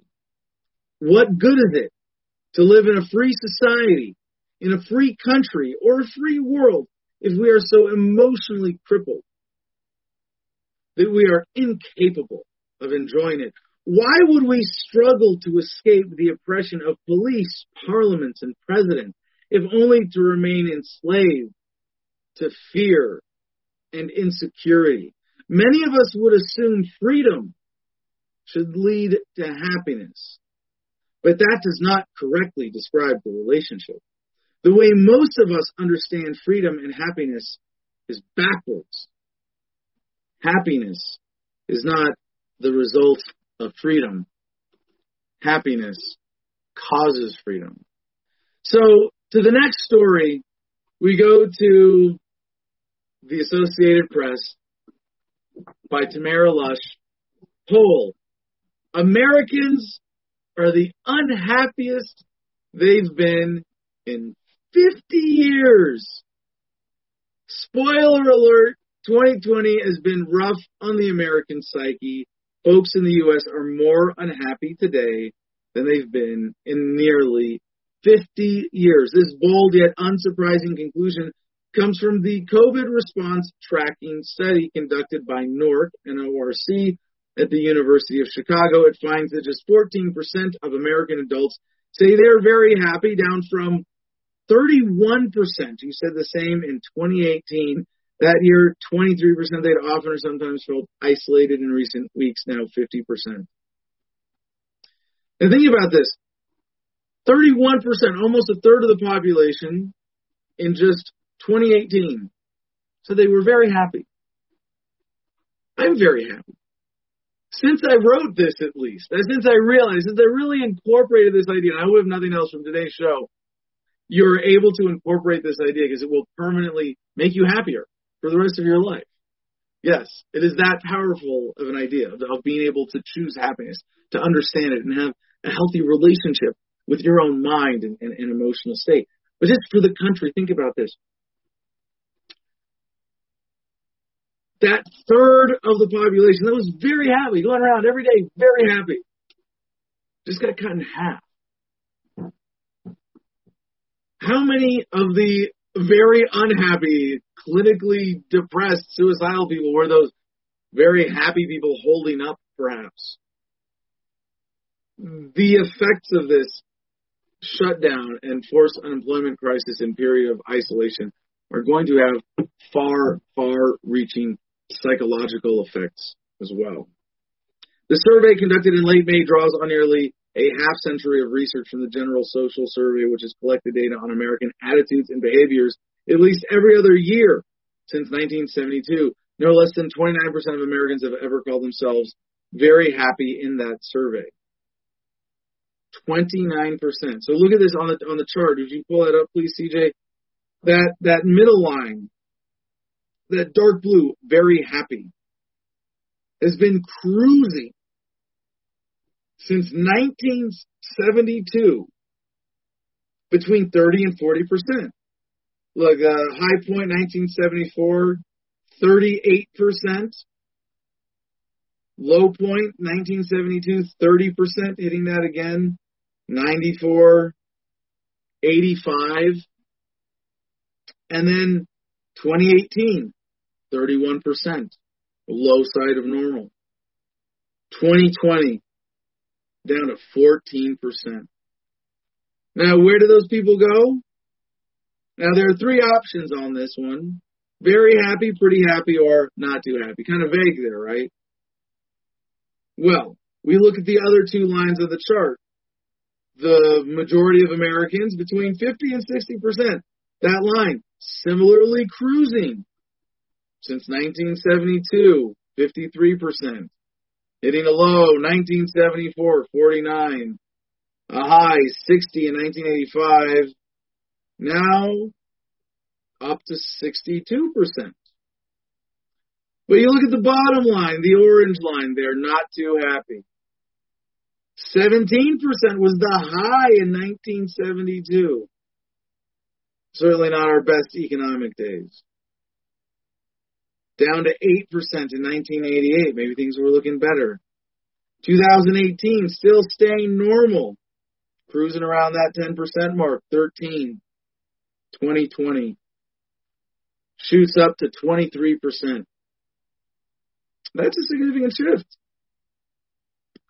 Sounds like America and really the world that is experiencing similar issues right now could benefit from stopping the talk about the fear and anxiety about coronavirus and racial division and riots and protests and talk about happiness for a few minutes. But before we talk about happiness anymore, we go to studyfinds.org. Global study reveals four in ten adults living with a gastrointestinal disorder. well, well, Adam, that took a weird turn, didn't it? Bear with me. Gothenburg, Sweden, everyone will eventually deal with an upset stomach at some point in their life. For some, those troubles don't go away fast and can affect their quality of life. A new study has revealed gastrointestinal disorders are more common than you might think. Nearly half of all adults worldwide are living with them. According to the research published in the journal Gastroenterology, 4 in 10 adults across the globe are dealing with a gastrointestinal disorder. Over 73,000 people in 33 countries were surveyed about their stomach issues. Nearly half of the women questioned were found to have at least one functional gastrointestinal disorder. it's striking how similar these findings are between countries. We can see some variations, but in general, these disorders are equally common, whatever the country or continent. Go out. Magnus Simon from the University of Gothenburg in a statement. Now, here's an interesting feature of this the stigma. Simrén and the researchers in Sweden add that patients responding to web based surveys had a much higher rate of FGIDs compared to people taking in person interviews. So clearly, the internet causes gastrointestinal disorders, and we need to abolish the internet. Now, obviously, there's a different fact here. Causation and correlation do not always equate. We don't know why we're seeing this difference, but one reason might be that people think it's embarrassing to talk about stomach and bowel symptoms to someone sitting in front of them. So, 24 countries conducted the survey through the internet, seven used in person, wide range of discomfort. So this is this is everything from uh, you know heartburn, acid reflux, indigestion, irritable bowel syndrome, constipation, bloating, chronic discomfort, things like that. So here's where it might get very interesting, and you're going to see just how we're going to bring these two issues together here. Also, from studyfinds.org, surprise, surprise, smile for your stomach. Happiness may guard against deadly gut infections. And you're like, whoa, whoa, whoa, wait. whoa. okay, okay, Adam, nice leap back to the main subject here.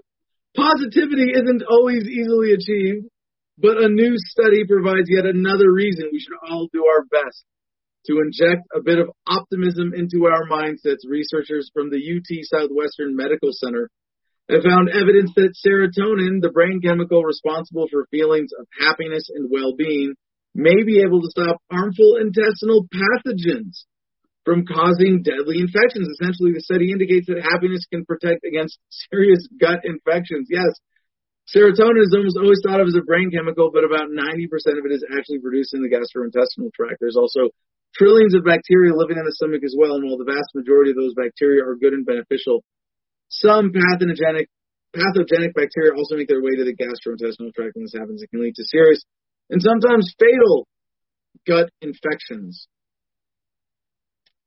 So, we know that this is not the most important connection with happiness. So, let, uh, maybe you don't get a little diarrhea because I'm on That's not, that's, if, if being happy for its own sake wasn't enough.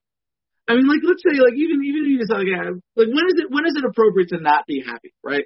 When because this is again when we're going to come back to this about emotional freedom which is the first section, chapter nine, in in the book. Um, you know, when it, when it comes to emotional freedom, you as a as, as a conscious entity, as a, as a human mind that functions. Now, uh, caveat, you know, if your body's not working properly, if your brain, brain chemistry is messed up, you know, maybe you got to address that before your your capability is is fully uh, restored to be able to be happy, to choose to be happy. What I mean by that is that you're going to have emotional reactions that you can't control, right? And happiness can be a you know, happy response. Like you saw something nice and you smile. It makes you happy. You, you know, you really the emotional response. Really, it's, it's more pleasure, right? Because you're being given pleasure. Some people screw this up, right? This is kind of how depression works.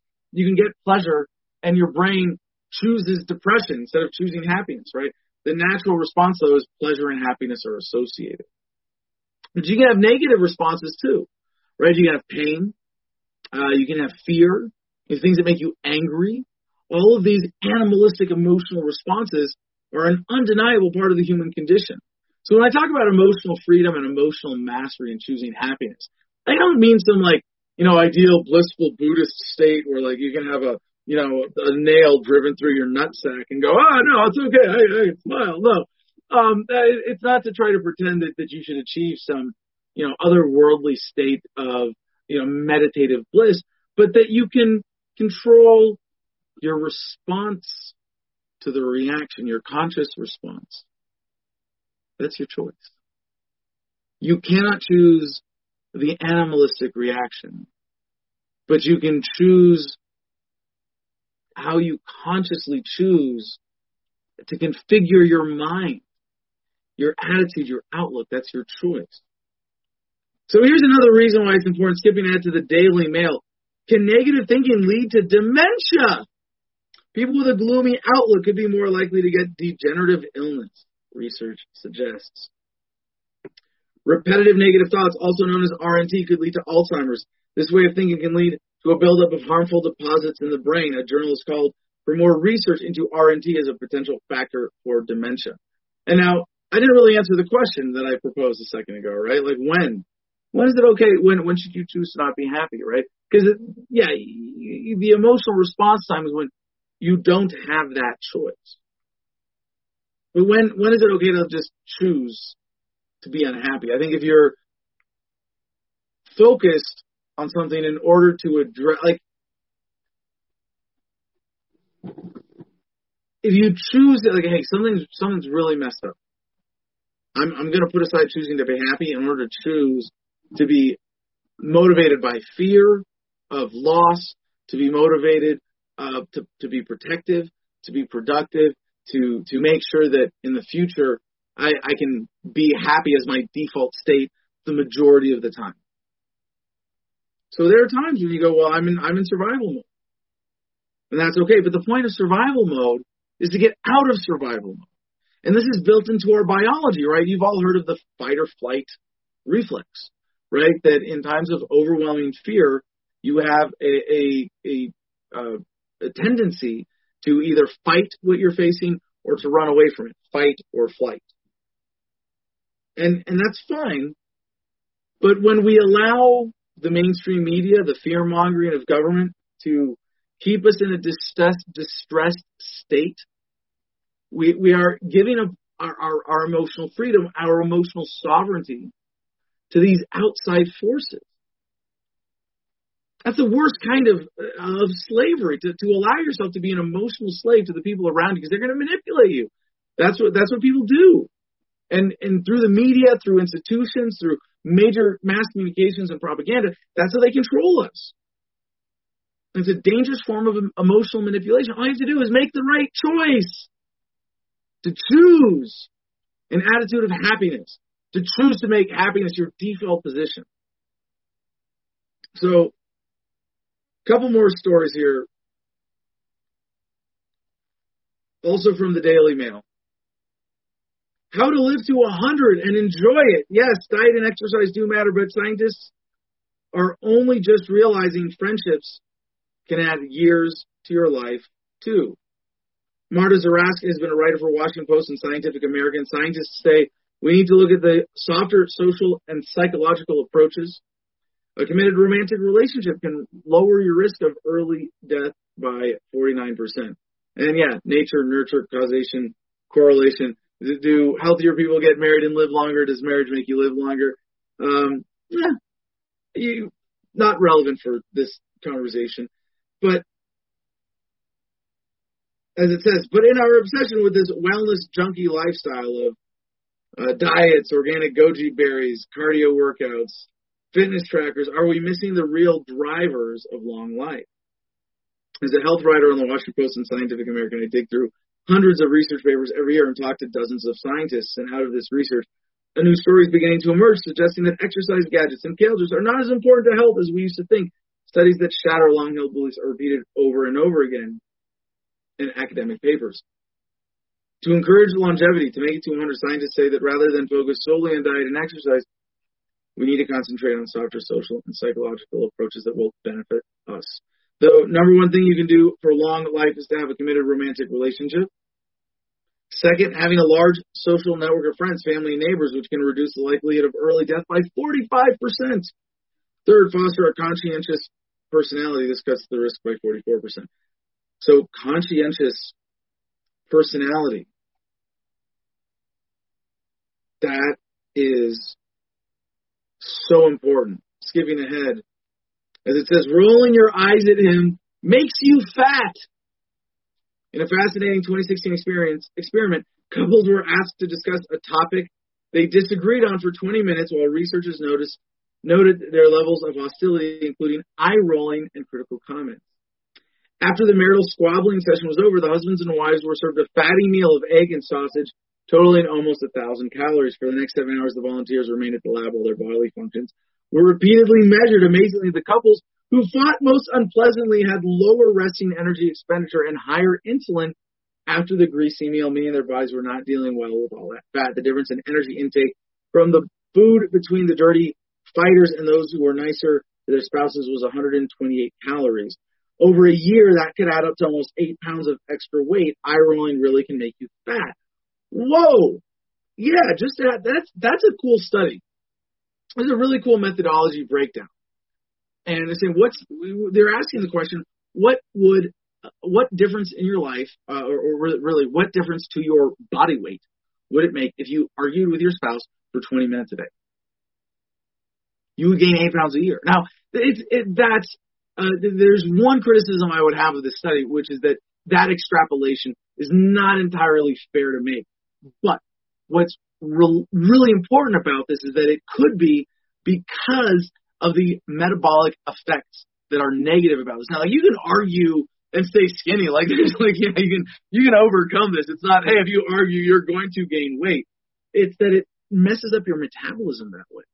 So if you're going to argue and stay skinny, you're going to be fighting this hormonal imbalance that comes from the negativity that, res- that, that results from just 20 minutes of verbal conflict.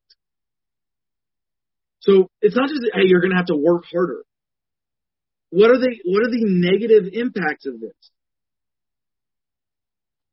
It's your hormones, your stress hormones. You're staying in that fight or flight response.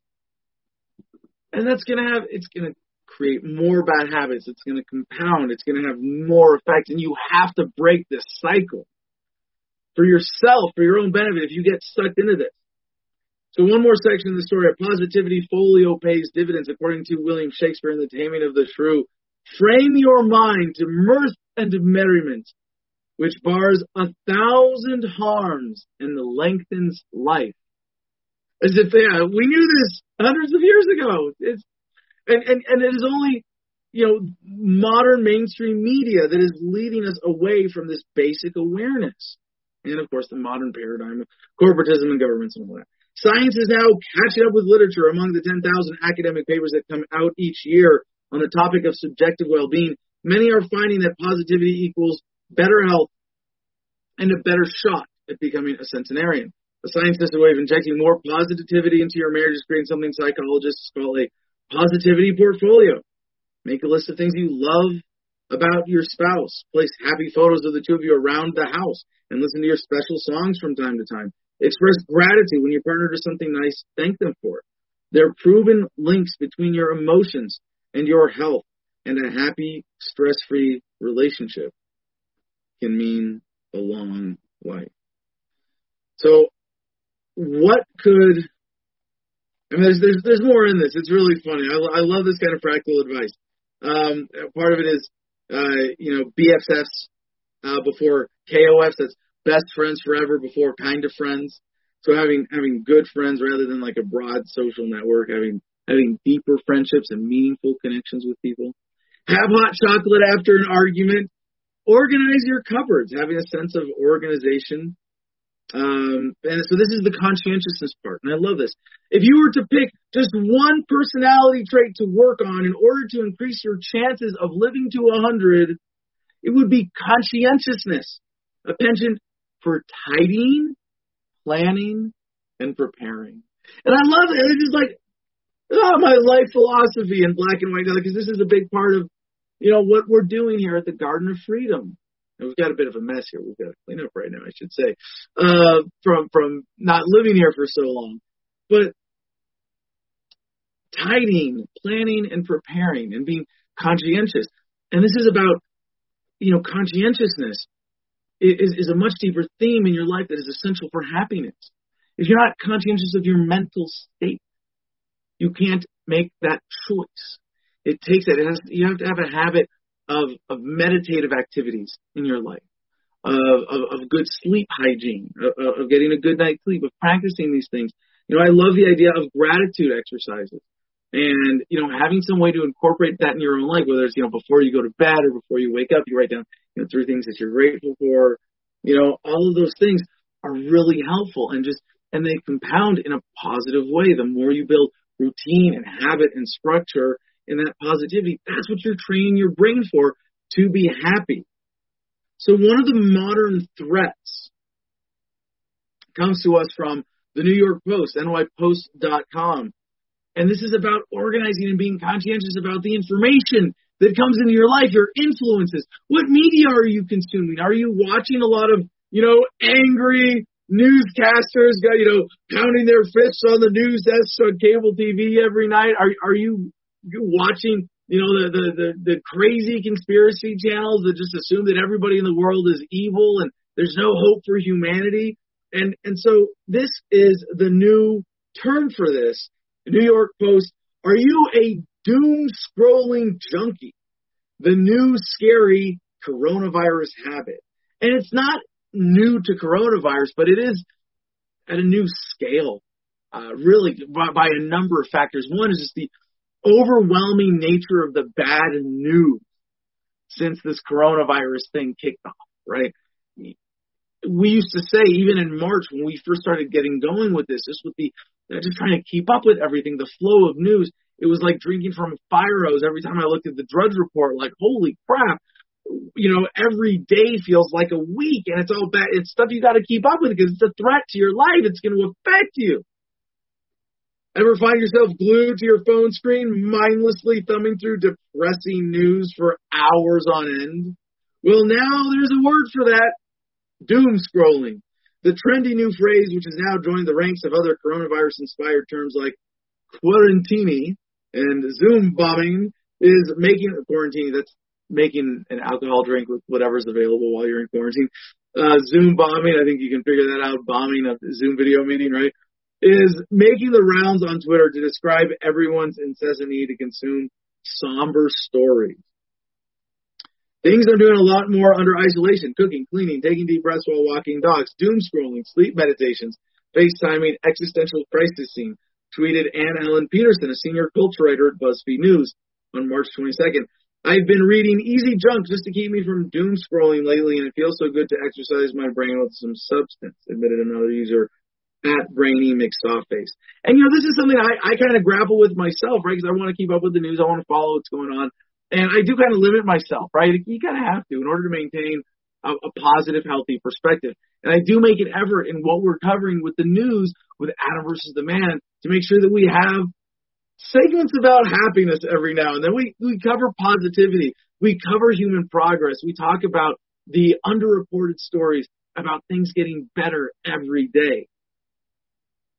So, you know, I wonder if, if, if you're tempted to doom scrolling, would you know mindless entertainment be better? Yeah, yeah, absolutely. And this again where conscientiousness comes in. If you can direct your brain, your attention to more positivity, to things that enrich your life, to things that that uh, you know are, are educational, informative, as well as entertaining. If you if you can't do that, if you don't, obviously that would be the ideal information diet.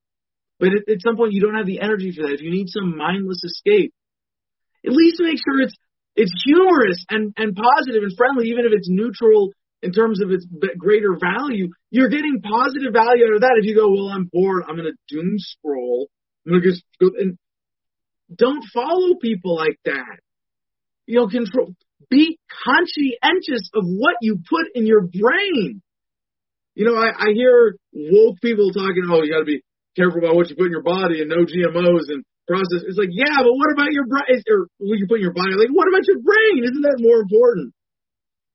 So, back to uh, the New York Post. The apt expression has been picking up steam since it was included in a recent LA Times story about new terms entering our pandemic lexicons. But some trailblazers have been throwing them, throwing around the term ever since lockdown life began last month, include, including Quartz reporter Karen Ho, she's been doling out the moniker and posts to remind people to give themselves a break from the doom and gloom of COVID-19 news. This is awesome. I encourage everybody to do this. So whatever you can, uh, build reminders into your life. And she said it's okay not to develop a new skill or side project during a pandemic. Just like how it's okay to set limits on how much you doom scroll at night. Yes. You cannot be too conscientious about your own mental health and well-being and lifestyle. And, you know, like I said, at the Garden of Freedom, and what I've always advocated as a libertarian, like even here in the book, you know, the sections before uh, this are health freedom and work freedom. Like that, yeah, being conscientious of your lifestyle is really from the ground up, not being mindless and going with the assumptions of what's been laid out for you before or being a victim of your past trauma and negative thought patterns. You know, a big part of this too is just finding whatever therapy that you need personally to retrain your brain. A lot of our negative thought patterns are based on individualized experiences, specific traumas that we've experienced. As, veterans dealing with PTSD, you know, like I did with Homefront Battle Buddies, uh, our peer support group for Iraq Veterans Against the War, for vets dealing with PTSD, so helpful for, for, for people who have made that choice to say, you know what, my brain's doing something I don't like. I could train it to be better. I could train it to be stronger. I could train it to be more effective. And one of the things is I've got this negative thought pattern because I saw this dude die in combat and I've got this survivor's guilt. I need to talk it out. I need to process it out. Now, this is one of those times it's okay to not be happy. Like, be serious. You know, be concerned. Be afraid that that trauma might ruin your happiness for the rest of your life and then address it properly. Nip it in the bud as soon as you recognize it. You end that negative thought pattern. And you say, you know what? I'm doing this. I'm taking it seriously so I can get back to being happy. Get away from the doom scrolling. In another post that same day, Karen added, You can keep doom scrolling tomorrow. Others are following suit as Kelsey Snell with NPR wrote, quote, Today I'm grateful for baby naps, exercise, and fresh air. Let's all stop doom scrolling for a bit. Many are actually losing sleep over their doom scrolling habits. I got to admit, this is something I've done. You know, right before bed, I'm on my phone. Oh, well, let me just drop in and check in on Drudge Report one more time. Let me just let me just talk to a few people on Twitter. But you know, I I don't really. I think for a long time I've kind of gotten away from the habit of doom scrolling just based on how I've trained myself to read the news and look at the world and and stay in touch with what I know to be true about the broader positive vision of human progress. And by the way, that's in the book too. Chapter 10, The Future of Freedom. You know, one of my favorite sections here is uh, the asymptote. And it talks about the uh, the paradigm shift and, and the increase of the internet effect and the asymptote taking you know humanity to the next level of human experience as, as things are accelerating and, and getting faster and faster improving. So, you know, I, I don't, I don't really catch my, sometimes I'll get caught up with a story and I'll, you know, eh, eh, eh, I'll get, you know, more into it than I should. But that's again why I like being organized now and having this show live consistently daily at the same time every day and, and being able to build that routine of positivity because it's just, well, one of the things I used to do when the show wasn't live and I wasn't I wasn't committed to the time is that I, I would do a kind of well I have to make sure that journalistically I've I've gone down every rabbit hole about this story and I would catch myself you know in in, in a certain way doing a kind of uh, doom scrolling in my prep. I think I've done a, a much better job now of you know rearranging my life habits so that I'm not doing that.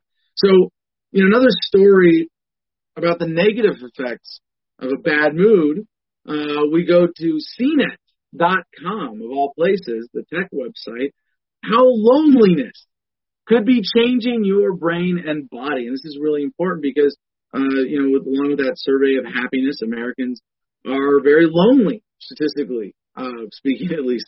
People were already lonely before the coronavirus pandemic hit, before COVID 19 stranded folks at home and made getting close to others an unnerving experience. Researchers were realizing Americans we're lonelier than ever. A 2018 study from health insurer Cigna found that 54% of 20,000 Americans surveyed reported feeling lonely. In the span of a bit more than a year, the number rose to 61%. Generation Z adults 18 to 22 years old are supposedly the loneliest generation. outpacing boomers, Gen Xers, and millennials despite being more connected than ever. More troubling than the epidemic proportions is that a growing body of research suggests that being lonely for a sustained period of time could be bad for your physical health and mental well-being. The same study from Cigna placed associated health risks on par with smoking and obesity. In uh, a 2018 article in the Lancet Medical Journal described the situation like this. Imagine a condition that makes a person irritable, depressed, and self-centered and is associated with a 26% increase in the risk of premature mortality. But these are strange times. As a result of COVID-19, keeping distance from others is the safest way to stay healthy. Bullshit! Despite the fact that it could compound feelings of isolation, it's a new reason to consider how loneliness can impact everything from your brain to your heart to your immune system. Now, why we get lonely? Loneliness might conjure images of being apart from friends and family, but the feeling runs much deeper than not having plans on a Friday night or than going stag to a wedding. Evolutionarily, being part of a group has meant protection, sharing the workload, and increased odds of survival. After all, humans take a long time to mature. We need our tribes. It's very distressing when we are not part of a group, said Julianne Holt Lunstad, professor of psychology and neuroscience at Brigham Young University.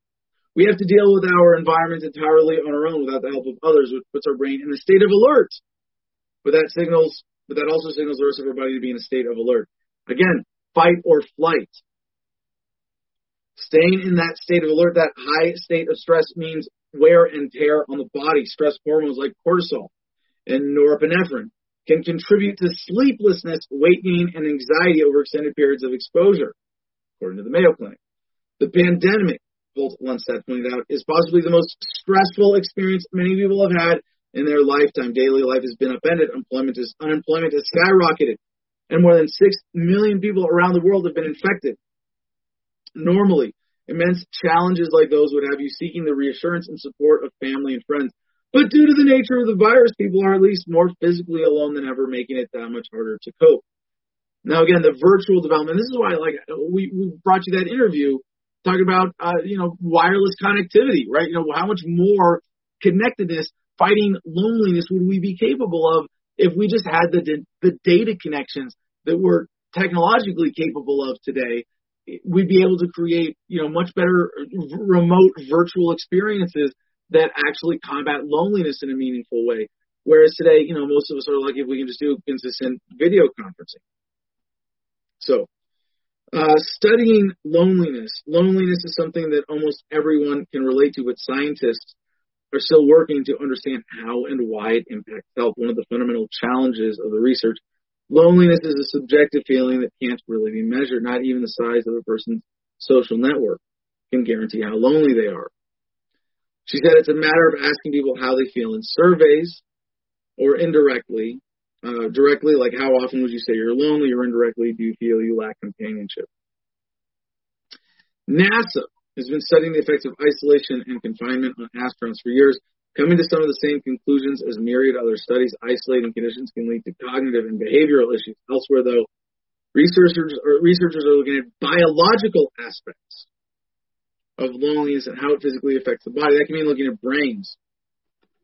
So they said that uh, your risk for Alzheimer's increased 51% for each point on the loneliness scale that they use, rating it between 1 and 5. Autopsies were performed on those who died during the study. Loneliness wasn't shown to cause the hallmark brain changes excuse me, yeah, uh, with Alzheimer's disease, including nerve plaques and tangles or tissue damage by lack of blood flow. However, one researcher involved in the study, Robert S. Wilson, said loneliness could make people more vulnerable to the deleterious effects of age-related neuropathology. As Turhan Canli, professor of integrative neurosciences at Stony Brook University, said, loneliness can be a good predictor of accelerated cognitive decline. So the connection with health issues isn't entirely understood, but as a general aggravating factor, if you're lonely, you might be less likely to take care of yourself if you're feeling depressed and down on yourself in general. You might not eat as well, drink too much, worry more, sleep insufficiently, and all of those habits can have serious long-term effects on your health. So, researchers in a study some 30 years ago with a longitudinal study uh, said, so this was 30 years ago, participants agreed not only to annual physical and psychological checkups, but to donate their brains when they died. Researchers looked at two regions of the brain related to cognition and emotion. They found genes associated with cancer, cardiovascular disease, and inflammatory disease expressed in those who were lonelier. And it makes sense, right? This is just if loneliness is something that depresses your happiness, your serotonin, increases stress hormones, puts you in a fight or flight, uh, you know, reflex uh, of, of stress hormones more often because of bad habits and all the other negativity, of course, this is going to have negative health impacts. The future of loneliness, even as states are starting to relax lockdown orders and restrictions on restaurants, bars, and other public places, the role social distancing could play in society is unknown. In April, Harvard researchers said intermittent social distancing could be necessary through 2022. So don't just think this is going to go away. Astronaut, uh, NASA astronaut Scott Kelly, who did 340 days in space, wrote a piece for the New York Times in March offering advice based on his experience. He recommends keeping a journal, sticking to a schedule, and getting a hobby. Nemec from Cigna noted how now more than ever it's important to check in on others and be open to having honest conversations about feelings of loneliness while batting down stigma attached to the feeling. We need to reach out to some friends and make sure we maintain those connections and have meaningful conversations. He said it's important for all of us to be comfortable asking other people how they feel. So finally, one more big positive thing in our habits, getting away from loneliness in order to achieve happiness. How? Studyfinds.org gives us the answer again. Do good, live longer. Volunteering may add years to lifespan, improves overall well-being. My little feel-good thing, aside from everything I do in my activism that anybody who's healthy can do, is donate blood. I love that, and it's a you go and connect and give a piece of your body to possibly save the life of someone else's. It's an incredibly satisfying thing that I get in that. The things that I do just to help out neighbors and friends and things we're doing here with the Garden of Freedom, building a facility that can help people and be a resource. So here it is. Whether it's planting trees or serving food to the homeless, volunteering your time for the greater good makes a difference in the lives of many. As it turns out, doing good deeds also benefits your body too. A new study out of Harvard shows that people who regularly volunteer enjoy longer, happier, healthier lives. When you give, you also receive. So this is about, I mean, there's so many studies back this up. You can still volunteer safely during a COVID-19 outbreak. The authors say the coronavirus lockdown could be the perfect time to start getting involved with your community. And I, I, I want to use my mother here as one of my most inspiring examples, not just in her attitude and being happy and, and having a positive outlook on life, but also in the way that she engages with her community, even around Corona. And her thing was getting masks out. Now she's been involved in community theater, in uh, the community hospital out there. You know, and I if I try to say like an exhaustive list of all the things she's done out there on San Juan Island and in the Friday Harbor community, I'd be selling her short on something. But now it's masks.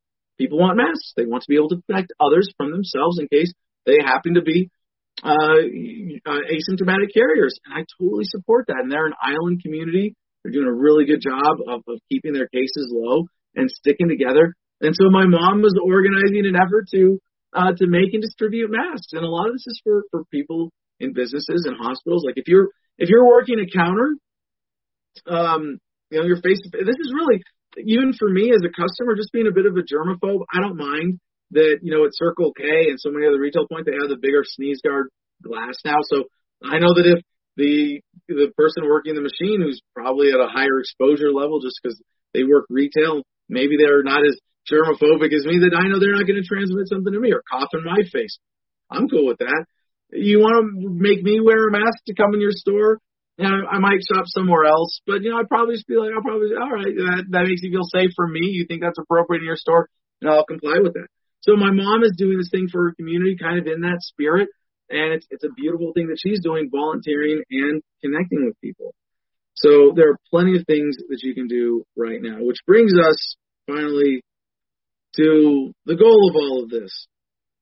Merriam-Webster, happiness, defined, a state of well-being and contentment, a pleasurable or satisfying experience.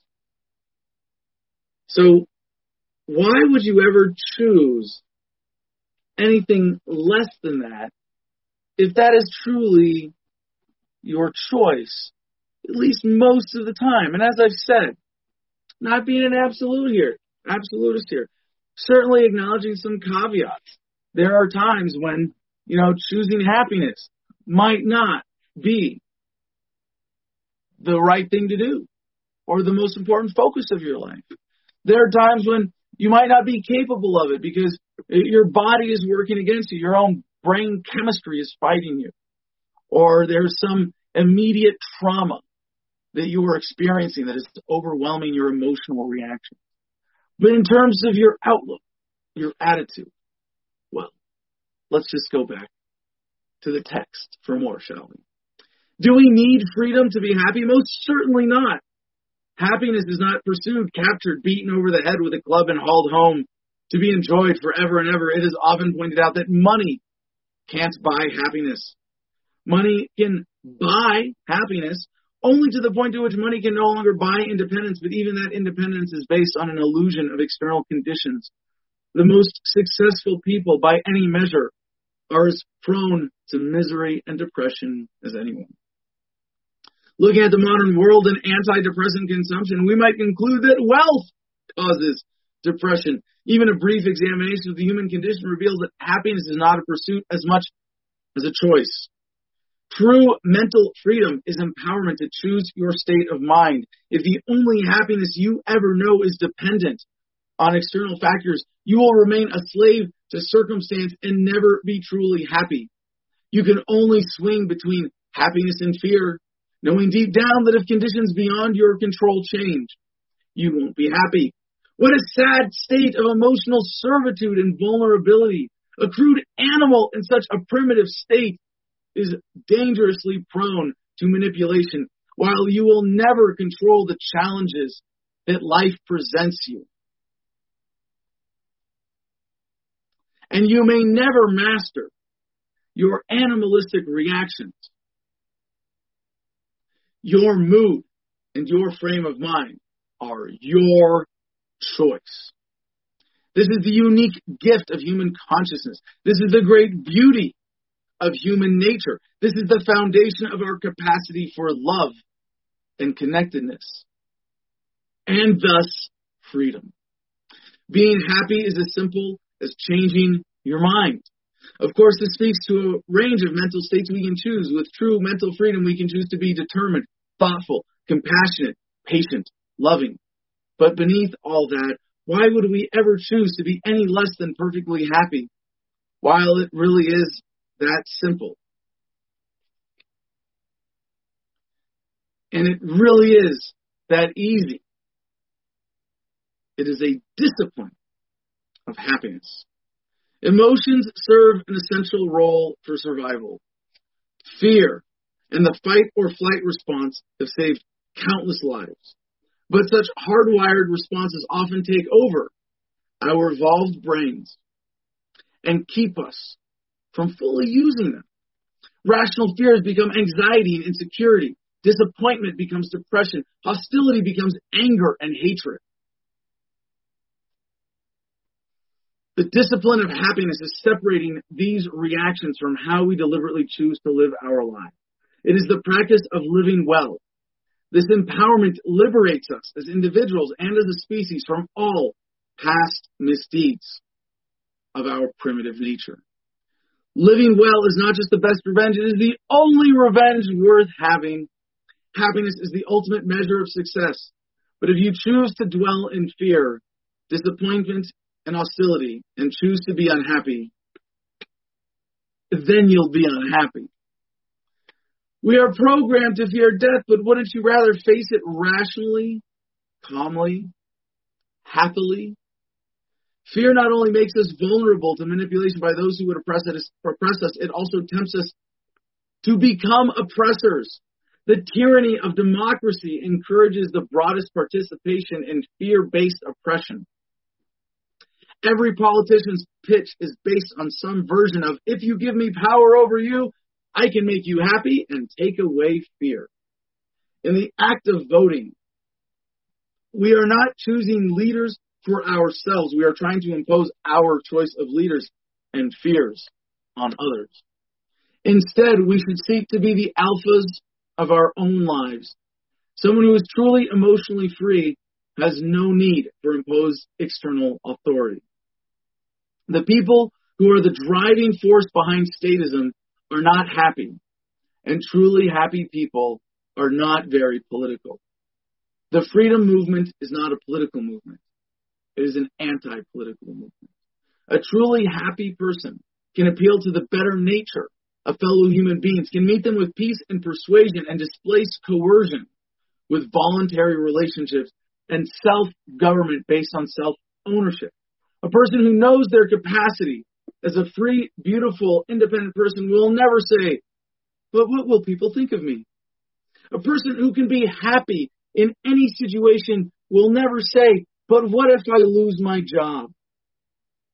A person who knows self-discipline will never say, but what if the sacrifice is too great? The compassion of a truly happy person will say, how could I possibly not share my joy and let some poor victimizer continue in the misery of oppressing others? Only a mental slave will hate their oppressors. A free mind will pity them and seek to share joy with those who are deficient in love. We should not fight oppression or struggle for liberation, but rather empower those who have succumbed to mental slavery. The greatest weapon against tyranny is a mind that refuses to submit to manipulation. If we want to be warriors for truth, soldiers for justice, and champions of freedom, we must first attain the discipline of happiness and a great capacity for living in love. Be the master of your own mind. Choose your demeanor at all times. Never meet a fellow person with force or coercion. Strive to live by reason. Smile because you're alive. And remember, happiness is the ultimate act of defiance. So I hope I hope that you will join me in choosing freedom and choosing happiness. And if this little video, this series of ideas has empowered you in any way to be happier, I hope you'll find a way to share these ideas with others. And that's got to be our show. Holy crap, gentlemen. Thank you so much for bearing with me. CJ and, uh, and Jim, coming, Jim Freedom, coming to yo, us. Yo. That was a great rant, man. That you just went on a rant, but I think it's something that a lot of people needed to hear, and I think a lot of people got a lot of good. A lot of good came out of that. So don't worry about the over. Excellent. Thank you. I we was do have three super chats waiting though, just so you know. All right, let's do them. By the way, my screen is frozen, so you pull them up and read them for me here, Jim. I'm not going to touch StreamYard. Yeah, let's check in with the comments, check in with CJ, and put a bow on this one and call it a day, man. That was holy crap. That was like 40 minutes plus talking about happiness. But feels good. Feels good. Happiness is great. Yeah, it was a good one. I really enjoyed it. Uh, so let, moving on, we got to keep it going. Glenn Harowitz for ten dollars. Jeff Deist, is that how you pronounce his name? I, I don't want to Mhm. mispronounce it. Okay, Jeff Deist, be like you and Bob Murphy five years ago. You remember Bob Huh. Murphy five years ago? Well, five years ago, he was helping me write the book, Freedom. Um, Well, he had a comment before this. Uh, it said, "You and Jeff Deist, that's the coolest thing since you and Bob Murphy took the stage at the five spot in Nashville five years ago. Ah, yes. No, I remember that. It was a really awesome event. It was great to, always great to share a stage with Bob Murphy. I've interviewed him a couple of times. Uh, I've, I don't think I've ever interviewed Jeff. I've shared some of his work before. This isn't the first article or, video of his that, that I've shared with my audience. So yeah, having him on next, you know, we should get, hey, uh, CJ, write it down. Let's get Marcus. Or by the way, I should have, I should have mentioned this yesterday.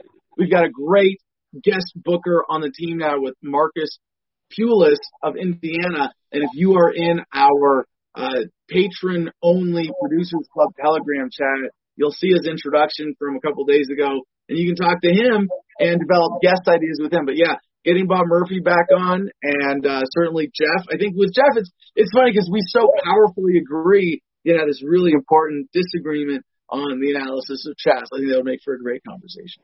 That would, that would. Okay, so Draco Chainmail. Uh, blacks are concentrated in urban areas. It's not a racial thing, it's urbanization. Yeah, no, thank you. That's a really great point, Draco, to point out that it is a and, and is it a legacy of slavery that they are in more urban areas, or does being in urban areas make them more prone to victimization by the state that you would describe as urbanization? All the, all the problems with that. It's it's a lot of those things. And and thank you, Draco, because I really haven't uh, given that uh, point sufficient weight in, in in making my case and just pointing out that yeah, like and and, I, and it's really reinforcing my point that I I think this is still my pinned tweet on on Twitter right now is that I'm leading the most important freedom march ever right now out of the cities and into the woods where there's plenty of freedom to go around. Yes, counter urbanization by your own lifestyle. And we are so happy out there. okay, the last one came from me. I put 4.99 in there just because I wanted to give a shout out to my buddy. My friend and YouTube cop watcher Tempe against police violence set up his own autonomous zone by himself with no violence.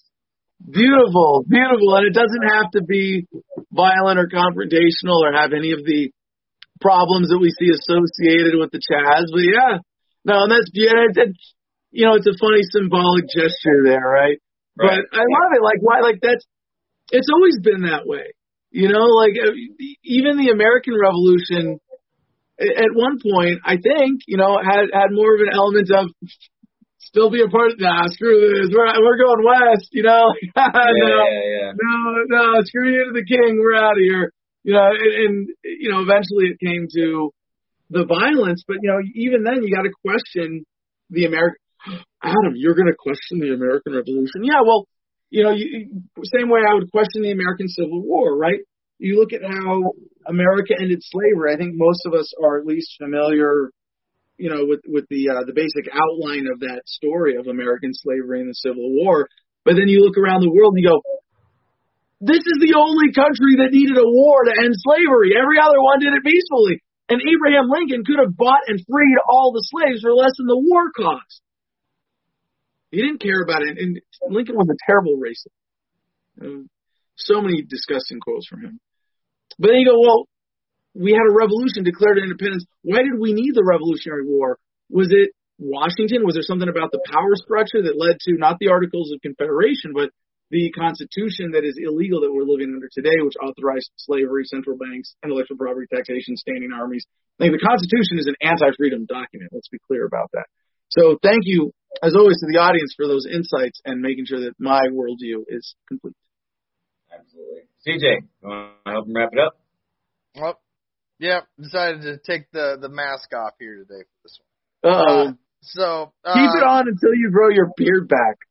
terrible, terrible. All right. Well, as everybody knows, again, you can reach me, producer at the Freedom Line, and I'm the guy that plays DJ CJ in the morning with all the top 100 hits in the morning for our Patreons that are just getting their workday started.